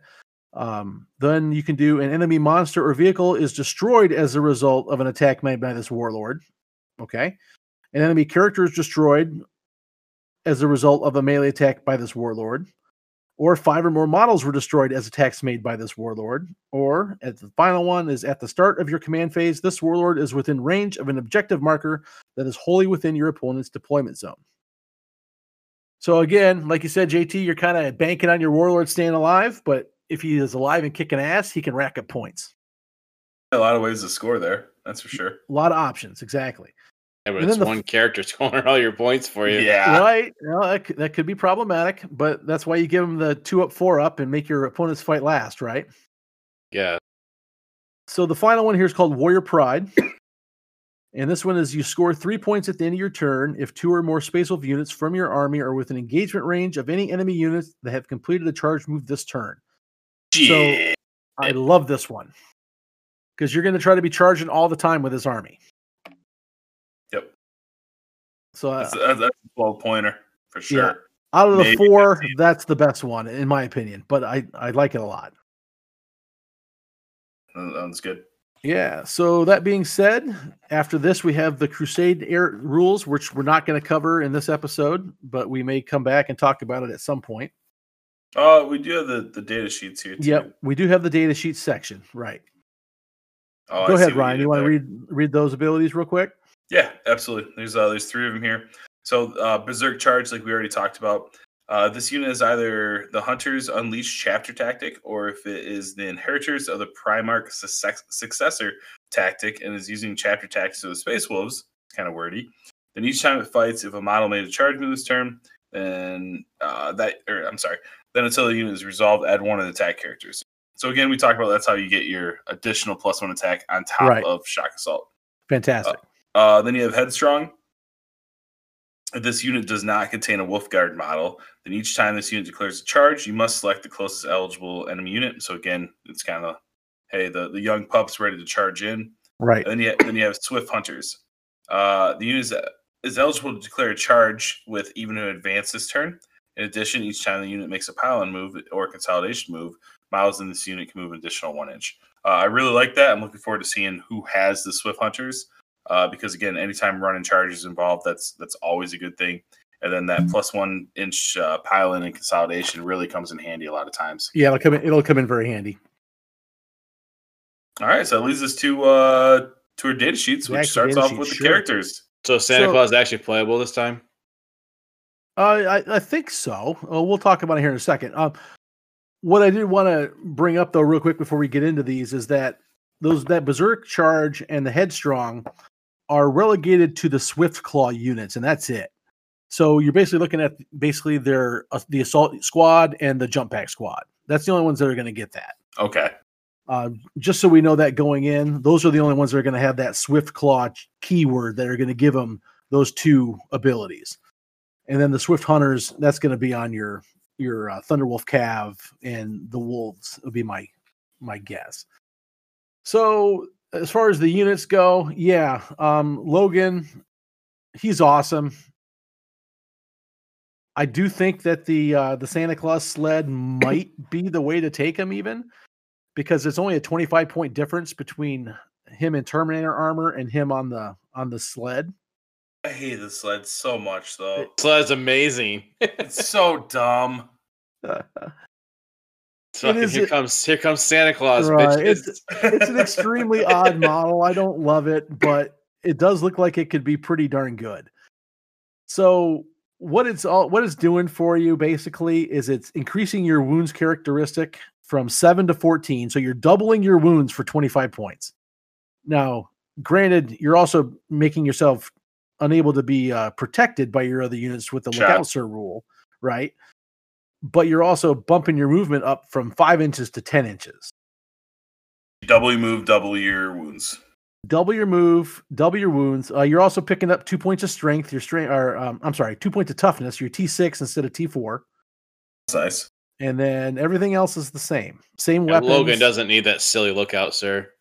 Yeah, He's- he, at the he's a fucking move, he might not. Yeah, Hey, d- don't forget though, you do also get six additional attacks at strength five minus two AP one damage each from the which is- wolves, right? Which is yes, good. yes, it That's is good good. stat line. Yeah, yeah, he's good. I mean, he has some nice little abilities. Uh, he can select a core unit within six to re-roll their hits. That's really He's awesome. chapter master. That's right? solid. Uh, the Rites of battle is all core units within six reroll hits of ones. You can't complain about that.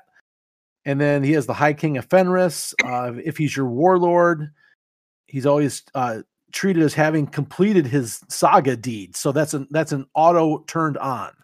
Now, granted, he has a specific one that he comes I was with. Say he, pick he his. comes with one, though, Yeah, he comes with one. I, I forget which one he comes with, which is is probably some crappy one. He's also uh, a swift hunter, Ryan. he has the Ah, aura okay. of majesty. So what that does is that uh, while friendly core unit is within six, each time they make a morale check, they auto pass. Who gives a crap? So that's not that good. Where, where do you see that he's a swift rider, JT? I see he's Under a storm rider. under under abilities, he's got Angel of Deaths and Swift Hunters. Uh, dude, I mean, he's he's pretty legit with his No. five axe swings and then the, the six wolves with that. I agree. It's, it's not bad. It's No, better- it's not way bad at better all. than what it was before. I don't know. Nobody ever took him, so I figured he was garbage. Right. Where where did you see that, JT? Oh, there he is. Under abilities. under abilities, yeah. Yep. Yep, there it is. No, very cool. Yeah, he's worth taking. He's worth playing with, and I don't think he's crazy expensive. Yet the the you know the most expensive version is 180. I mean, that's yeah, not that, nuts. that ain't bad. Uh, the other one on this opening page is Njal Stormcaller. Now he is like an old, trusty model, but what I did notice is that he is no longer available in power armor form. You oh, have to take him in Terminator, Terminator, or power armor. right for the longest time. Well, because he originally was in power armor, right? So like third edition power armor, badass. And then I think around fifth edition, they came out with that Terminator version of him, and then you always had the option of one way or the other. And now they've just offed the power armor version, and he's only available in Terminator armor now. so I thought that was worth bringing up. I wish they'd thin down the Space Marine. You wish they'd power what? Armor. Slim down the Space Marine par- power armor. Oh, right, yeah. Oh, I As do like whole that book's he has concerned. the the Lord of Tempest, which is add one to the psychic test taken for this model. That helps you get off the the jaws, which Right. on the nine or more, you know, you do it on fives instead Yeah. of sixes. So that's Right. nice. Yes, it is nice. Um, I also love his staff of the Stormcaller, which you can re-roll deny the witch tests. Great. Yep, and then uh, also he has the psychic hood, so you get plus one to deny your the, to deny the witch tests. And does he deny one or Oh. two? Two, Sweet. yeah, That's he really casts good. two, denies two. Yeah, he's pretty good. He's 140 points. Um, I think he's pretty durable. I think he has a lot of functionality. If you're looking for a psyker in your in your list, I definitely would consider taking him if you can squeeze him in points wise. About the Nightwing weapon that he has though? 12 inch range, Oh. assault three, strength three, minus, or I'm sorry, AP zero, one damage. Right. It's kind of a Uh, waste of time, right? That's exactly Yeah. what I was thinking. That's just kind of a waste of time on the stat Yeah, line. it, I I- I think it's just more of a throwback to to his bird that he's Yeah, always He's got had. the he's right? got the cyber raven, man. yeah, All right. yeah. Well, It's a it's a It's not, throwback his, to it's the not his gun, dude. It's his give, little give it fucking an AP raven. one at least. Like that's let it do something. Should just Yeah. do a mortal wound. There you there go. you go. Three attacks, more wound on a six. Go Done. freaking peck some eyes out. That's Yeah, perfect. yeah. It's definitely a throwback for sure. All That right. strength three AP zero. It says he's uh sh- got sharp eyes and a and a beak. Must not be that sharp. Must not be that sharp. Yeah. Uh, How strong can your we, beak we, be? we do have uh, my one of my favorite characters in all of 40k coming up next. Bjorn. Bjorn. Bjorn's a beast. Fell-handed. I How is love he in this Bjorn. book? Is he good? So, well, let's do a little bit of uh, a little backstory here, and that Bjorn is the oldest living space marine. That's correct. He is. He was alive during the Horus Heresy, and Pretty- that's Pretty cool. dude. That's very cool. That's cool. freaking cool. He just lives in stasis, and then in in case of emergency, they break glass and let him out. Yeah, he, he is the nuclear option for the Space Wolves. He absolutely is. I, I love this guy. I always have loved this guy. I will continue to love him forever. So he runs from 180 to 200 points, depending upon how you're going to kid him out. Oh, you can kid him out differently as a character. Yeah, you, can- he has some weapon options, which makes Oh. him different than most characters because you, Yeah. you have some choices. Um, that being said, I think he'll probably end up closer to 200 points for you because you're going to give him a gun worth taking instead of just an assault cannon. Because why bother? I'm looking at his stat line here, and I see his T8. Has he always been T8? I know he's been tougher than a normal Dread. I think he has, Okay, but I'm not. I'm not. Well, I mean, for the longest time, they weren't toughness at all, right? They were just armor value. that's true. Yeah, I Um, know he had a higher armor value than a normal Dreadnought. Yeah, he did. Um, but I think from when they started putting toughness on dreads, I think he has always been an eight. I'm not Okay. positive on that. Uh, but he has the awesome dreadnought duty eternal. You get to subtract one from his wounds. I love that ability. Uh, he's got a five up in or a five up feel no pain. Awesome. Great. Uh, see here. He has the ability where if there's a core unit within six, they can reroll hits of one, just like a captain. Oh, So that's that's that's awesome. fucking sweet. and then he explodes if he gets killed. So, you know, he's a strong dread. He's got eight wounds. He's a character, so you can protect him. Uh, can we please talk about though his True Claw? Sure. Plus five strength, minus four AP, D6 damage. Each time you make an attack with this weapon, you can re-roll the wound roll. Yeah, that's amazing. Rerolling wounds is amazing. But the D6 damage claw, like that is so Yeah. good. So good. Minus yes, it's fantastic. Yep. That's fucking awesome. Yeah, so strength 12 minus four. You're going to do some damage with that dude for So sure. let's see. So he's got five attacks. He's got Angels of Death, so that'll pump him up to six. Does he get the other Savage Strike and stuff that anybody else gets, or no? no, he doesn't have that. Okay, so he's looking at mo- most of the time he'll have six attacks. Right. Really good. That's really good. Yeah, he's he's legit. And and just the fact that you can have this big badass dreadnought and he's protected by you know, look out, sir. So good. Yeah. Uh, what what gun would you give him, Jeff? Um, I'd probably lean multi melta, maybe lascannon. Though the Helfrost cannon's really good too. Well, that, that- I'm looking at this and I do like the Helfrost cannon, but the the only the one shot at the heavy Yes. version Right. versus the Melta with the heavy two, it just Right. 36 inch range though. I know, but with the short tables, we know 24 is basically like the new 36. 36 is like the new 48. Yeah. I- I, I think with him, because you want to get close, you want to punch some people with that awesome claw. That the multi melta would work just great for you, or just Right. as good for you, with an additional shot. For sure. I mean, I, I do know that it will not be a plasma cannon, and it will not be an auto cannon or a heavy flamer. Oh, It would you're, be- you're gonna skip out on the assault cannon on this guy? Come on. You know, the original model only came with an assault cannon. Yeah, that's why I think that's so cool that even though he's a named character, you can change to whatever gun you want. That's yeah, that's I, I really, like nice. that too, and I also love the fact that he hits on twos. So he's he's a strong ass dread man. I, Like, I I- really it like him a makes- lot. It makes sense fluff wise. I mean, he's been around forever. He clearly Right. knows how to shoot every That's one of those guns, Yep. and you just kit him out as needed. I like yeah, it. he's not going to waste his time. He's he's going to bring what he needs. Bjorn is a uh, it's a win for me. Yeah, Bjorn's a thumbs up. I agree. Okay. I also wanted to talk about Ulrik the Slayer, just All right. because he's also iconic. Who's this dude? This is the chaplain dude, right? Or the, yeah, he's the chaplain dude. That's Okay. exactly who he is. He's a wolf priest. Uh, he's 110 points. I like a couple of the things he's got. He's got the uh, wolf helm of Russ. So it's while a friendly wolves core unit is within nine, models in that unit can use this model's leadership instead of their own. So he's lead nine. So it's okay, whatever. I think chaplains have that. Yeah. Yeah, he's got a wolf amulet, so he has a four up invuln, and then he has the Slayer's Oath. So if an enemy character or monster is destroyed by an attack made by this model, then until the end of the battle, do not roll to see if any litanies recited by this model are inspired. They are automatically inspiring. Great. And then he has uh, three litanies. He has Woo! the the base litany plus two on top of that, Like it. and he triggers them on a three up, which is not the best, but it's still standard, right? Yeah, it's nice, but he, he can he can choose two litanies a turn. So he's he's pretty similar to the uh the, The upgraded chaplain. in the Upgraded chaplain, book. Exactly. Yeah, I- which is I why really I like thought he was worth talking about. Yep. So, also in the Space Marine Codex, if you take a chaplain, it's re- it replaces the chaplain keyword with the wolf priest keyword. Okay. Or I guess it doesn't replace it; it just adds it because he has chaplain as well. Okay. So he's chaplain, he's master of sanctity, and he's wolf priest, and he's a priest.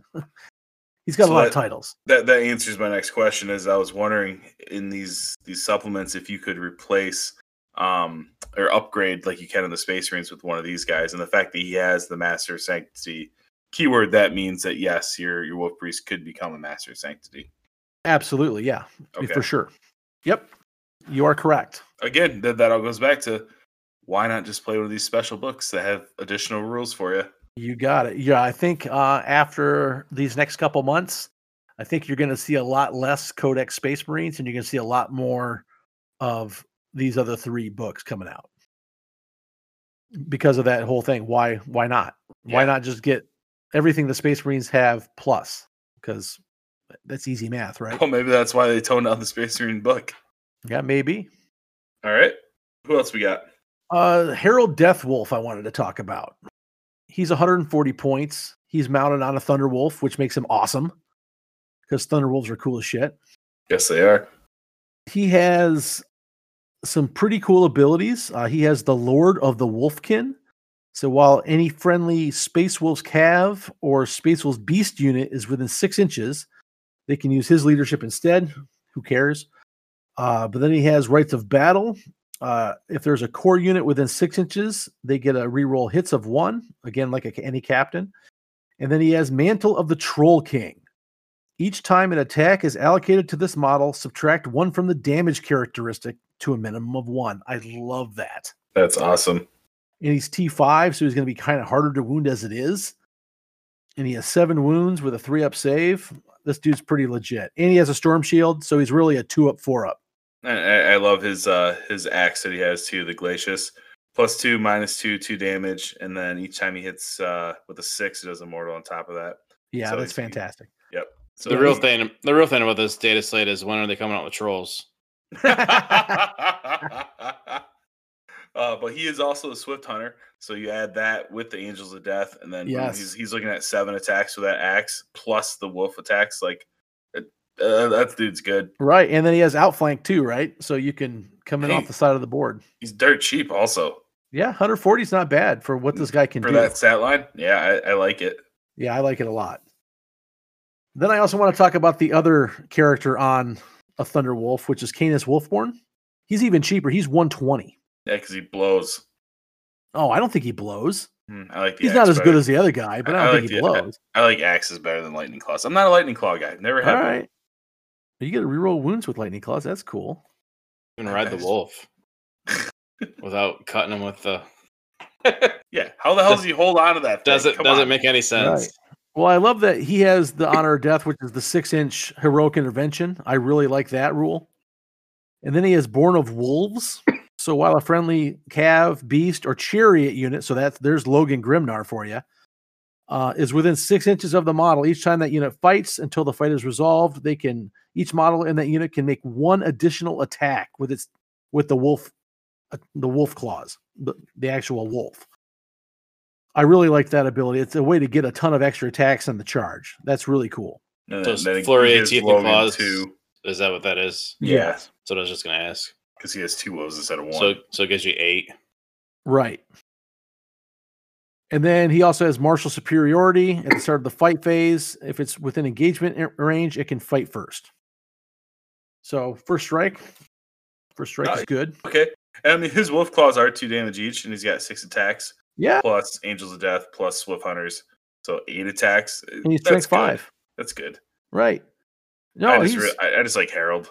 no. I, I like Harald more too, but why not have both?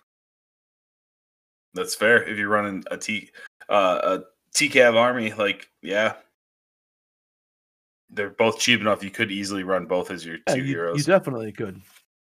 And then Okay. um I'm not going to really talk about any other characters. There really aren't many. Uh, the only things left are the Space Wolf specific things. Again, you could take captains, you could take lieutenants, you can take standard do- bearers, all that stuff in the Space Marine Codex. You can take. Yeah, and they do have the Wolf Lord on Thunderwolf, so you can customize your captain on the Thunderwolf that you, You want. got it. That's exactly why it's in here. So you can put a captain on a Thunderwolf. Um, and then if you take a captain out of the Space Marine Codex, he becomes a Wolf Lord. Okay. Um, so that brings us to the units. So I'm not going to talk about a ton of these. There's only a f- well, there's four things. There isn't a ton in here because most of it's in the Space Marine Codex, right? I thought the Blood Claws were worth talking about because you are picking up those uh, extra special rules that we mentioned earlier because they have uh, the Berserk Charge and Headstrong rules because there's Swift Claws. It's a big data sheet. It is a big data sheet, but It's most of it's a entire page for one. yeah, it's mostly because of that they could take that Wolfguard pack leader Okay. Yeah. and then you can all you can outfit him like yeah, however crazy. you want. So that takes a, a ton of wording, and Okay. because they're trying to make it all encompassing on on each unit, it just adds space. So what I really liked about this unit is if you were a fan of Space Wolves in the past, you didn't usually like to take Blood Claws because they had a weapon skill and a ballista skill of a four. Or in the olden days, they used to be a three, so they needed fours to hit instead of threes to hit. But now they've changed it so that now they hit just like all the other space marines space marines in the universe they hit on threes with both shooting and hand to hand and i think that's makes them worth taking now Yeah, that's pretty good. Especially, I mean, you know, you give them the, the chain sword, so now they're at minus one AP with an extra attack. So that's two. Swift claws is three, and shock assault's four. So each one of these little tiny ass jumps has four attacks at strength four, hitting on threes minus one I, AP. I think they'd have five attacks because oh no you're right because they have one attack base yes yeah, yeah, So, I'm, yeah. I'm a little surprised they have one attack base, but again, you're giving them plus three attacks, so I guess five would be a little silly for how cheap they are. right yeah and, and they're very affordable at 13 points a model i think Yeah. i think that this unit is something to look out for Yeah.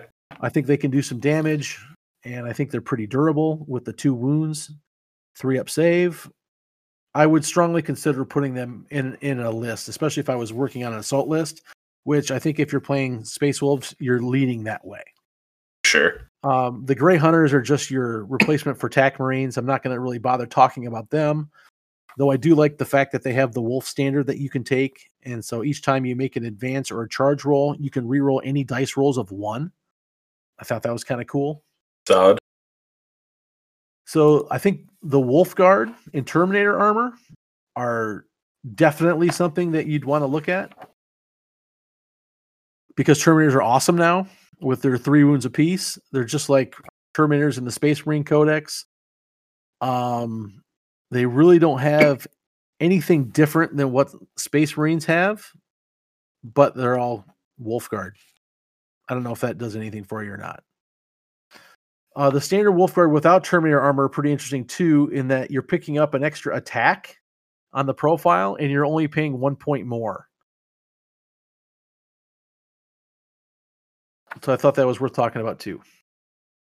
And we This got book- the. Go ahead. Oh, I was to say we have the the brand new, sort of brand new unit, the Hounds of Morkai. Yeah, I was just going to say that. Uh, we got a brand new unit in the book. Now the models aren't brand new. They came out with uh, the you know eighth edition Space Wolf or Space Yep. Marine Codex. Yeah, there's the Because- Reavers. They're the Reavers, You correct? just paint them with darker armor. yep, they're they're gray Reavers. Um, yeah, they're 22 points a model. You can take them in five to 10. They had some kind of interesting rules, I thought, with the anti psyker stuff. If you So- know you're going against psykers, they are super good. Yeah, they really are. Uh, see, the models in this unit ignore lookout, sir, if they're targeting a psyker. So you can pick psykers out, which I thought was really cool.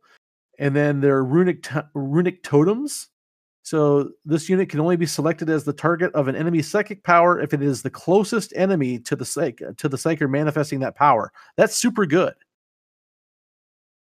And then they also have Morkai's Howl, which is while an enemy psyker is within 18, you get to subtract one from their psychic tests. While that psyker is within six inches of this unit, subtract an additional one for the psychic test. That's great. But you missed part of the runic totems too. They get a Oh, what's four up. They get a four up strike to wounds loss in the Oh, psychic phase. Yeah, that's right. That's kind of important. Sorry.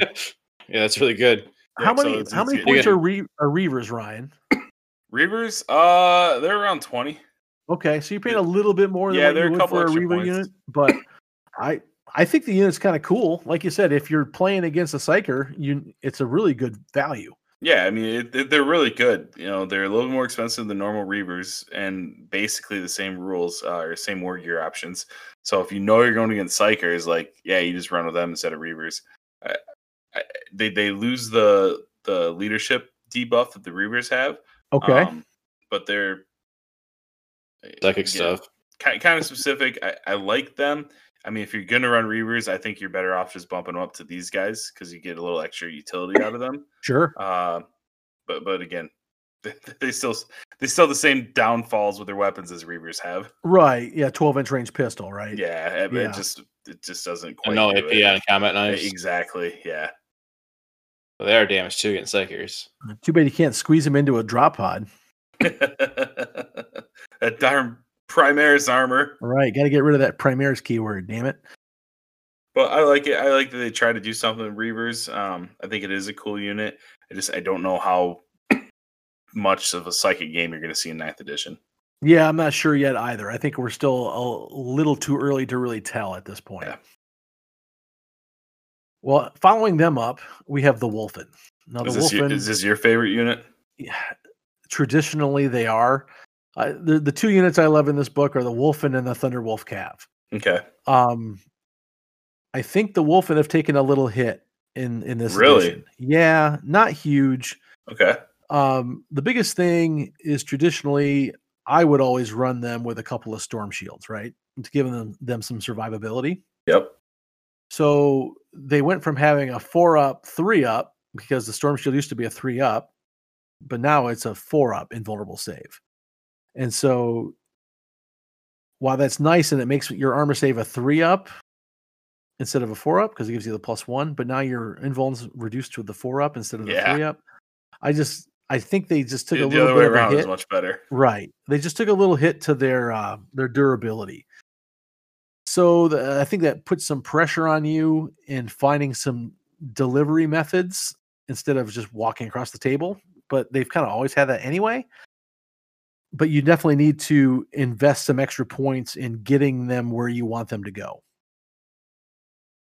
They have some really cool rules with the unit, though. Uh, they have one that's called Death Frenzy. Each time a model in this unit is destroyed by a melee attack, if that model has not fought this phase, do not remove it from play. The destroyed model can fight after the attacking model's unit has finished making attacks, and then it is removed from play. So even if you get killed in hand to hand, you still get to strike if you haven't strike yet. Had that before, right? They had that before. I've always liked that rule. It's super strong. Oh, it's it's it's it's fucking annoying because then you're panicking. Like I got to shoot them before they get to me. right. Yeah, because yeah, they're gonna they're gonna get theirs in hand to hand either way, right? Uh, they also have the Wulfen Howl. This is an aura ability. So while a Space Wolf's infantry, biker, or cav unit is within six inches, you can re-roll charge rolls made for that unit. While a friendly Space Wolf Blood Claw unit is within 12, that unit gets to re-roll the charges made for that unit. I think that ability is great. Ha- Have a, a buffing ability on a non-character unit is awesome. It is absolutely awesome. And I can really envision putting a unit of these guys in a drop pod.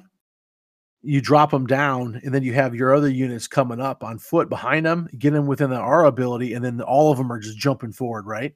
I think it I think it has some potential there. Have they always been T five two wounds?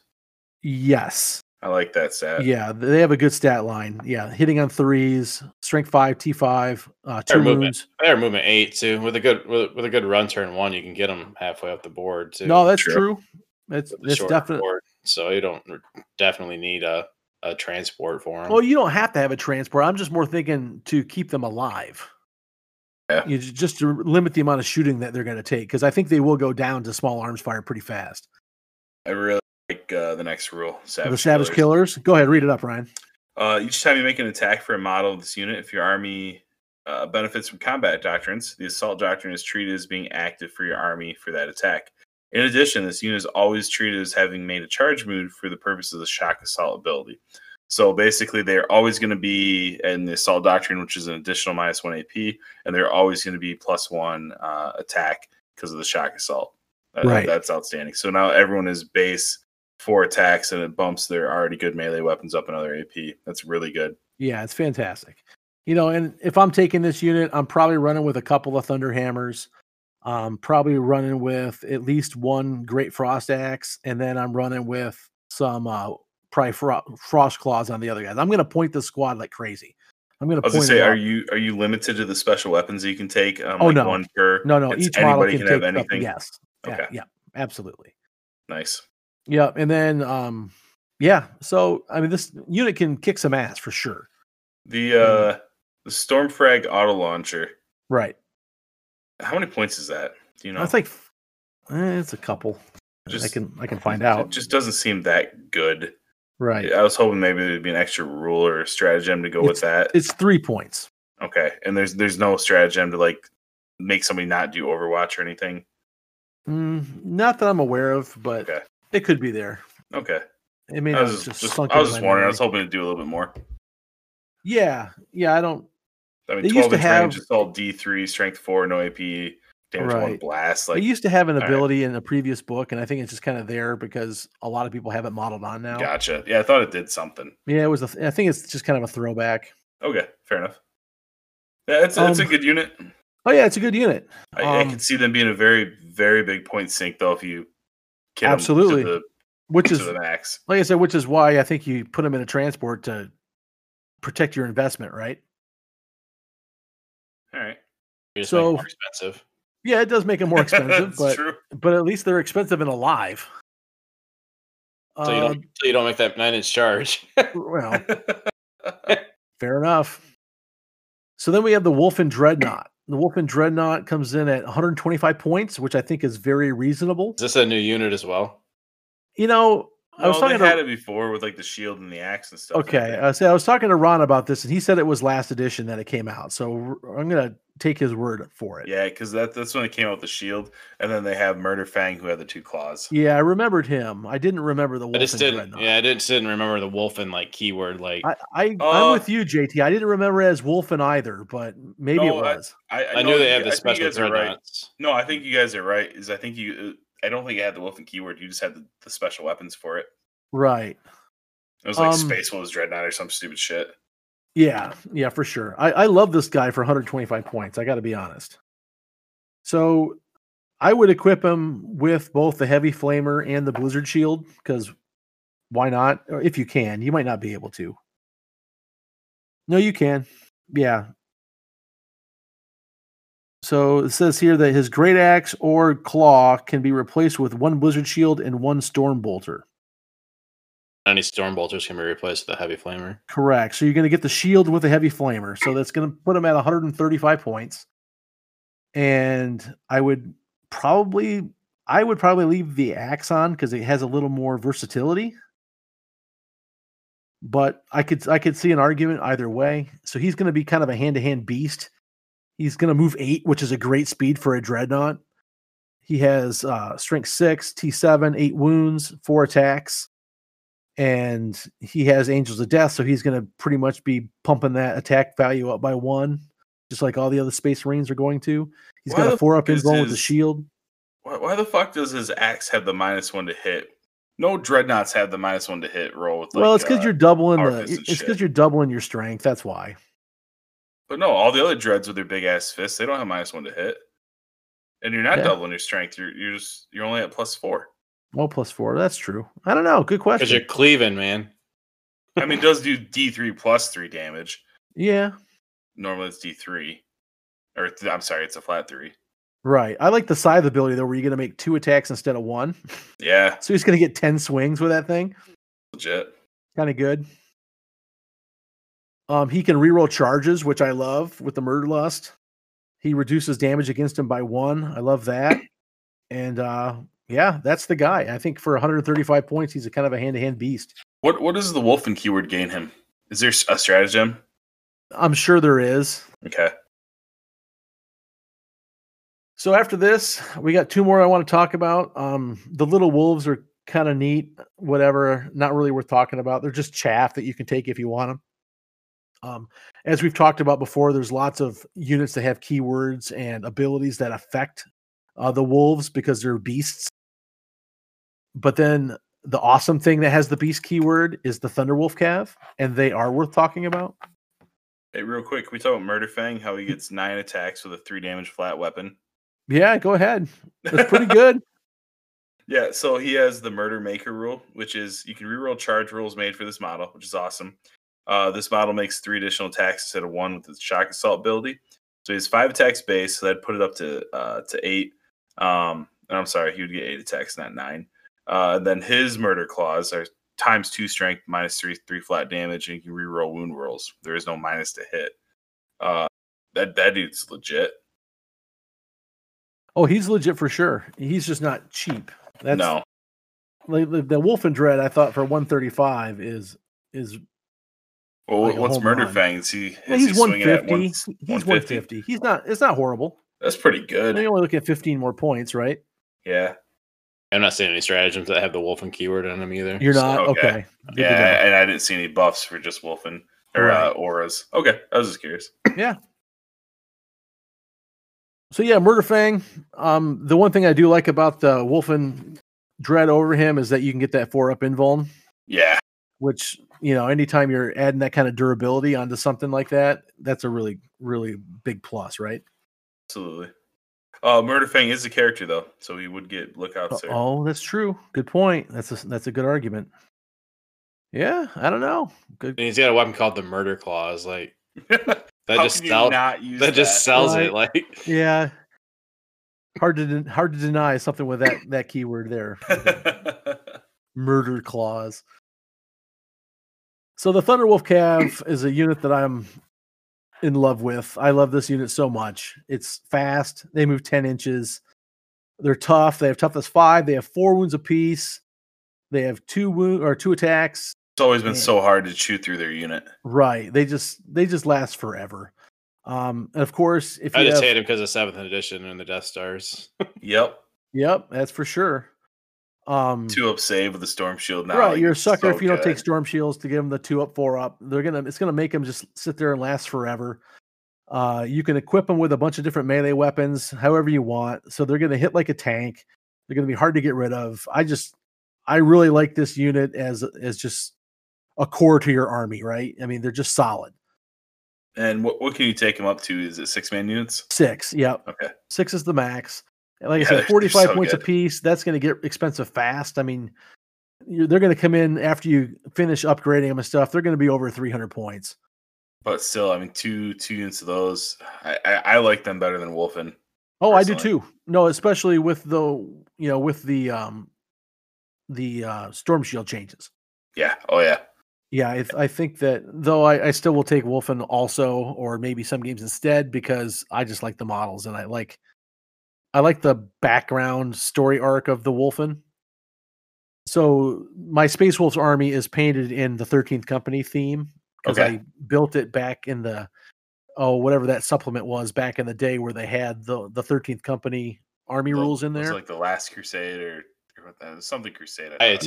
Was it? All It was there Ayaterra, you go, Ayaterra, Ayaterra. When, when they got lost. Yes. Yeah, they came back out of the Eye of right? Because they got lost. They chased they chased uh the Chaos Space Marines into the Eye of Terror after the Siege of Terra.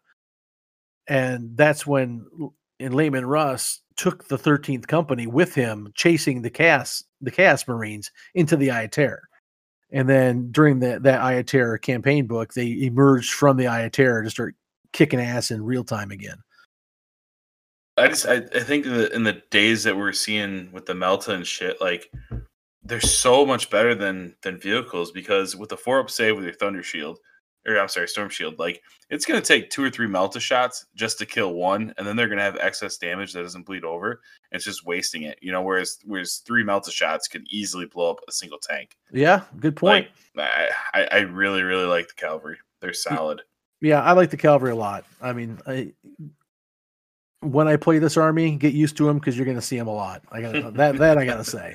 How, how many do you own right now? Uh, I think five. Oh shit, I'm good. That's fine. A, a- unit of five plus a plus a character model too. I think Okay. it's six total.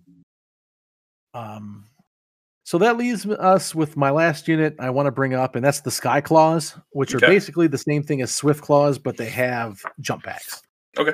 So these are your jump your jump marines. Um, I just wanted to mention them for the same exact reason that I wanted to mention the other guys, is because I just think that with their improved profile, they're a viable option now. Get You Uh, what- up- oh, go ahead. What? uh, you're, I'm gonna go to another unit. So Oh, going what you this one. got? Uh, just long fangs. I know before, like their their special thing was that they could split fire. What's Right. uh what's long fangs thing now that everybody splits fire? Yeah, now that everything can split fire, yeah. Um, Yeah. Really, all they really got is they have an ability called Signum. It says in your shooting phase, each time this unit shoots, if it contains a pack leader, you can select one model in this unit until the end of the phase. That model has ballistic seal two. So you have one gun that's hitting on a two up. Um, they can also take the the cherub. It says once per battle in your. Oh, you gotta be phase. shitting me! More Yep. people have cherubs. They got the cherub, baby. God damn it! Yep. Uh, which is the same thing as what the, Is it? Snifters Of cherub course. does. They only get is- one though. Extra shot. It's just one, but I think you're a sucker if you don't pay the five points for that extra one shot. Good for five points. If you think of a, a weapon, how much it costs, you know it, it- that's so much. Five points is minuscule versus an extra lascannon. Yeah, absolutely correct. Yeah, and it's it's a it's a once per game thing, but for five points, getting that extra shot off. I mean, I know in my games last weekend, having those two extra shots on that multi melta squad, I earned those ten points back every single game. Yeah. Yeah, that was a that was an easy investment. I'll tell you that. So yeah, um, I, I like them. other than that, we just have the two flyers, which you know they're the, the same as they've always been. Nothing really new to talk about with those, other than the fact that I think they're kind of cool looking. I have one; it's painted, and I like how it looks. Um, it's expensive, 16 power, uh, which was at about 320 points. Super expensive. Yeah, Uh, 300, the- 300 points base plus plus uh upgrades, which I have upgrades. So I think mine would come out to oh whatever 45 so 345 i think is what mine would come out to I'm noticing the the Melta array and the Storm Wolf. That's the same. It is the same uh, Melta array as the Speeder. okay So I interesting was just, yeah, I, I thought that was a brand new weapon, and I didn't realize the Storm Fangs already had that. well it- they may have had something similar that they changed it to the same Oh, that's edition. true. Yeah. Which one? Uh, which one because transports? it, it used to have uh, The Storm Wolf. they both they both Storm Wolf, transport okay. actually oh, do they now? uh, the storm fang carries six and the storm wolf carries 16 that that that's new, right? No that's not new they've always Okay. carried a, a ton of dudes No, no, I'm Um, saying um the. Were I didn't think the them Storm- transport. I didn't think oh, the Storm Fang was. I, Yeah, I can't was remember gunship. if- I can't remember if that used to be able to carry or not. I mean, I know Okay. the Wolf always could because that's why I built built it, right? So I could transport my guys. Yeah, it's got the ramp in the front. The other one's all Right. late guns. You know, the other thing sweet about it too is it can carry eight Wulfen, right? Because it carries 16 capacity. Two. Cool. Yeah, it says each jump pack. Jump Wolfman, pack. Oh, Wulfen. All right, I missed the Wulfen. Yeah, all right. Yeah, I just saw. I just saw Jump Pack and Terminator at first. I didn't see the Wulfen. Oh, okay, gotcha. Yeah. There you Cannot go. There's there's your six Wulfen. There's your Wulfen keyword. Came into play. So Well, yeah, I, think- like the book. I like the book too. Uh, why we? How similar is it to the other supplements? I guess we're gonna find out, aren't we? Well, I meant the ones that are already out. Oh, the ones from Eighth Edition. Oh, Yeah. uh, well, it's it's not again. It's not necessarily a supplement. Like the others just have a couple extra rules. They don't have all those units. So rules wise, yes, you have. Uh, actually, I think there's a little more stratagems in here. I'm just going to go with the Imperial Fist one. Uh, the Imperial Fist, you know, it's it's got a couple extra characters. You have your your super doctrine, if you will. Um, you have a few stratagems, and you got a few extra uh, warlord traits and relics. Like that. That's it. So for being a quote unquote supplement, this book is pretty hefty. But yeah, again, f- uh, th- for this sure. goes back to what we talked about, where man, if you just played Space Wolves, like you're getting a ton, and really there's there's not much detriment, and that's why I don't fully understand. Yeah, like I said, the only thing that I'm r- really not too keen on losing is the apothecary. Which we know how good the apothecary is now. Right, the apothecary is fantastic. He he is he's a definitely a force multiplier without a doubt. Now, Blood Um, Angels, they won't have them either, right? Because they have their. Well, they do have they- apothecaries. well, the, They, they I call thought they them had their ple- their priests. blood priests or whatever, but but those guys are way more apothecary-ish than wolf priests are. Okay, true. But then, the, honestly, the blood priest might even be better than other Yeah, they're gonna. Bring two models back a turn. Yeah, right. They're gonna be silly. So yeah, so I'm super interested to see how these next two books turn out because, like I said, I just don't see a whole lot of reason to play generic Space Marines. Uh, when this these Space Wolves here look pretty dang good. Short of having a uh, a certain chapter trait that you really want, like, hey, I just have to have exploding sixes on my bolters. Right. This is the way to go. Right. Yeah, there's a couple little things like that. I guess if you're looking to make a specific, you know, shooting build or something like that, because that's one thing I don't think that you're going to really do much with the Space Wolves is you're not going to build an army that just stands and shoots. They're I just- think you're this just is- not taking advantage of all their bonuses if you do Right. that. I definitely think that you're going to want to play a pretty aggressive, in your face assault style. Uh, that being said, you could stay back and shoot, but then you're not playing towards the strengths of the book, right? Yeah, exactly. But yeah, overall, I like it. Um, I'm looking forward to actually playing some games with my Space Wolves now. I like it too.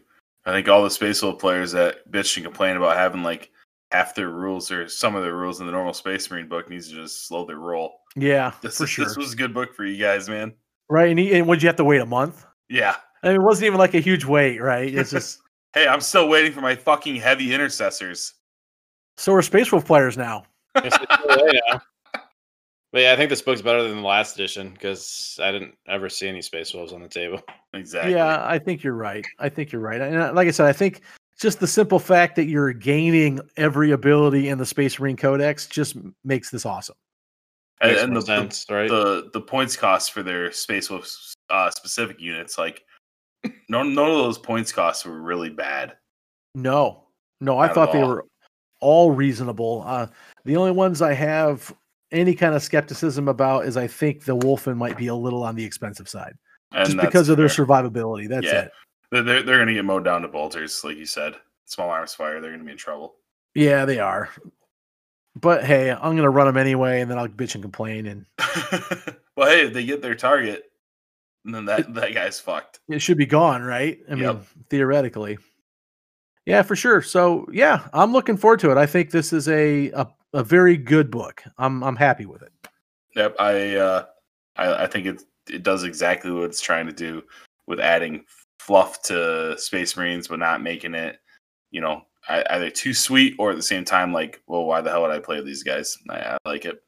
Right. Yeah. And yeah, it's giving you a reason to play them, right? Yeah, And th- that's always a good thing. And Yep. I always like it when these uh, sub Space Marine codexes have a unique feel, and this has a unique feel. absolutely. Well, cool. Well, we're gonna jump out here, and then we'll be back in a second, and we'll close out the show.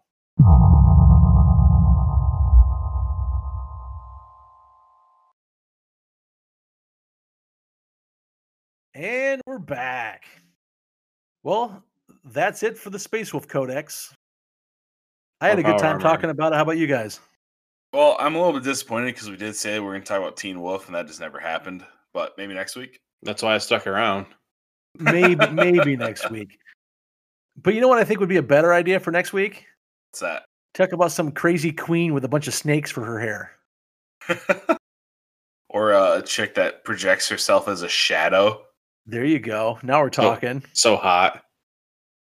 Shadows are so hot right now. Well, I think that's it for us. Thanks a lot for joining us on this episode. I had a good experience going through the book and breaking it all down. I've been really having a, a good time doing that with these books. It's given me a deeper understanding of what I'm facing in my games. Not that it helped me much against those Necrons last weekend. I'm gonna say you did like an eight hour show on Necrons. You should have been totally prepared. Well, you know, sometimes you can see something on paper, but you really have to see it slap you in the face before you can really get a good grasp on it. Oh, you mean like the all units are obsec that you just didn't think was that good? Uh, that's one of the things for sure. For sure, yeah, it, it was very good, very very good. I gotta say. Awesome. But, thanks yeah. everybody, and uh, thank you, Fawn, yet again for listening. We appreciate it. Thanks, Fawn. Awesome. Well, we'll be back next week, and we'll be talking about the new Morathi book. So we'll So see you. when we see ya. See everybody. Thank you. Have a good night. And remember, if you're Cobra Kai, you kick ass. And don't be a pussy.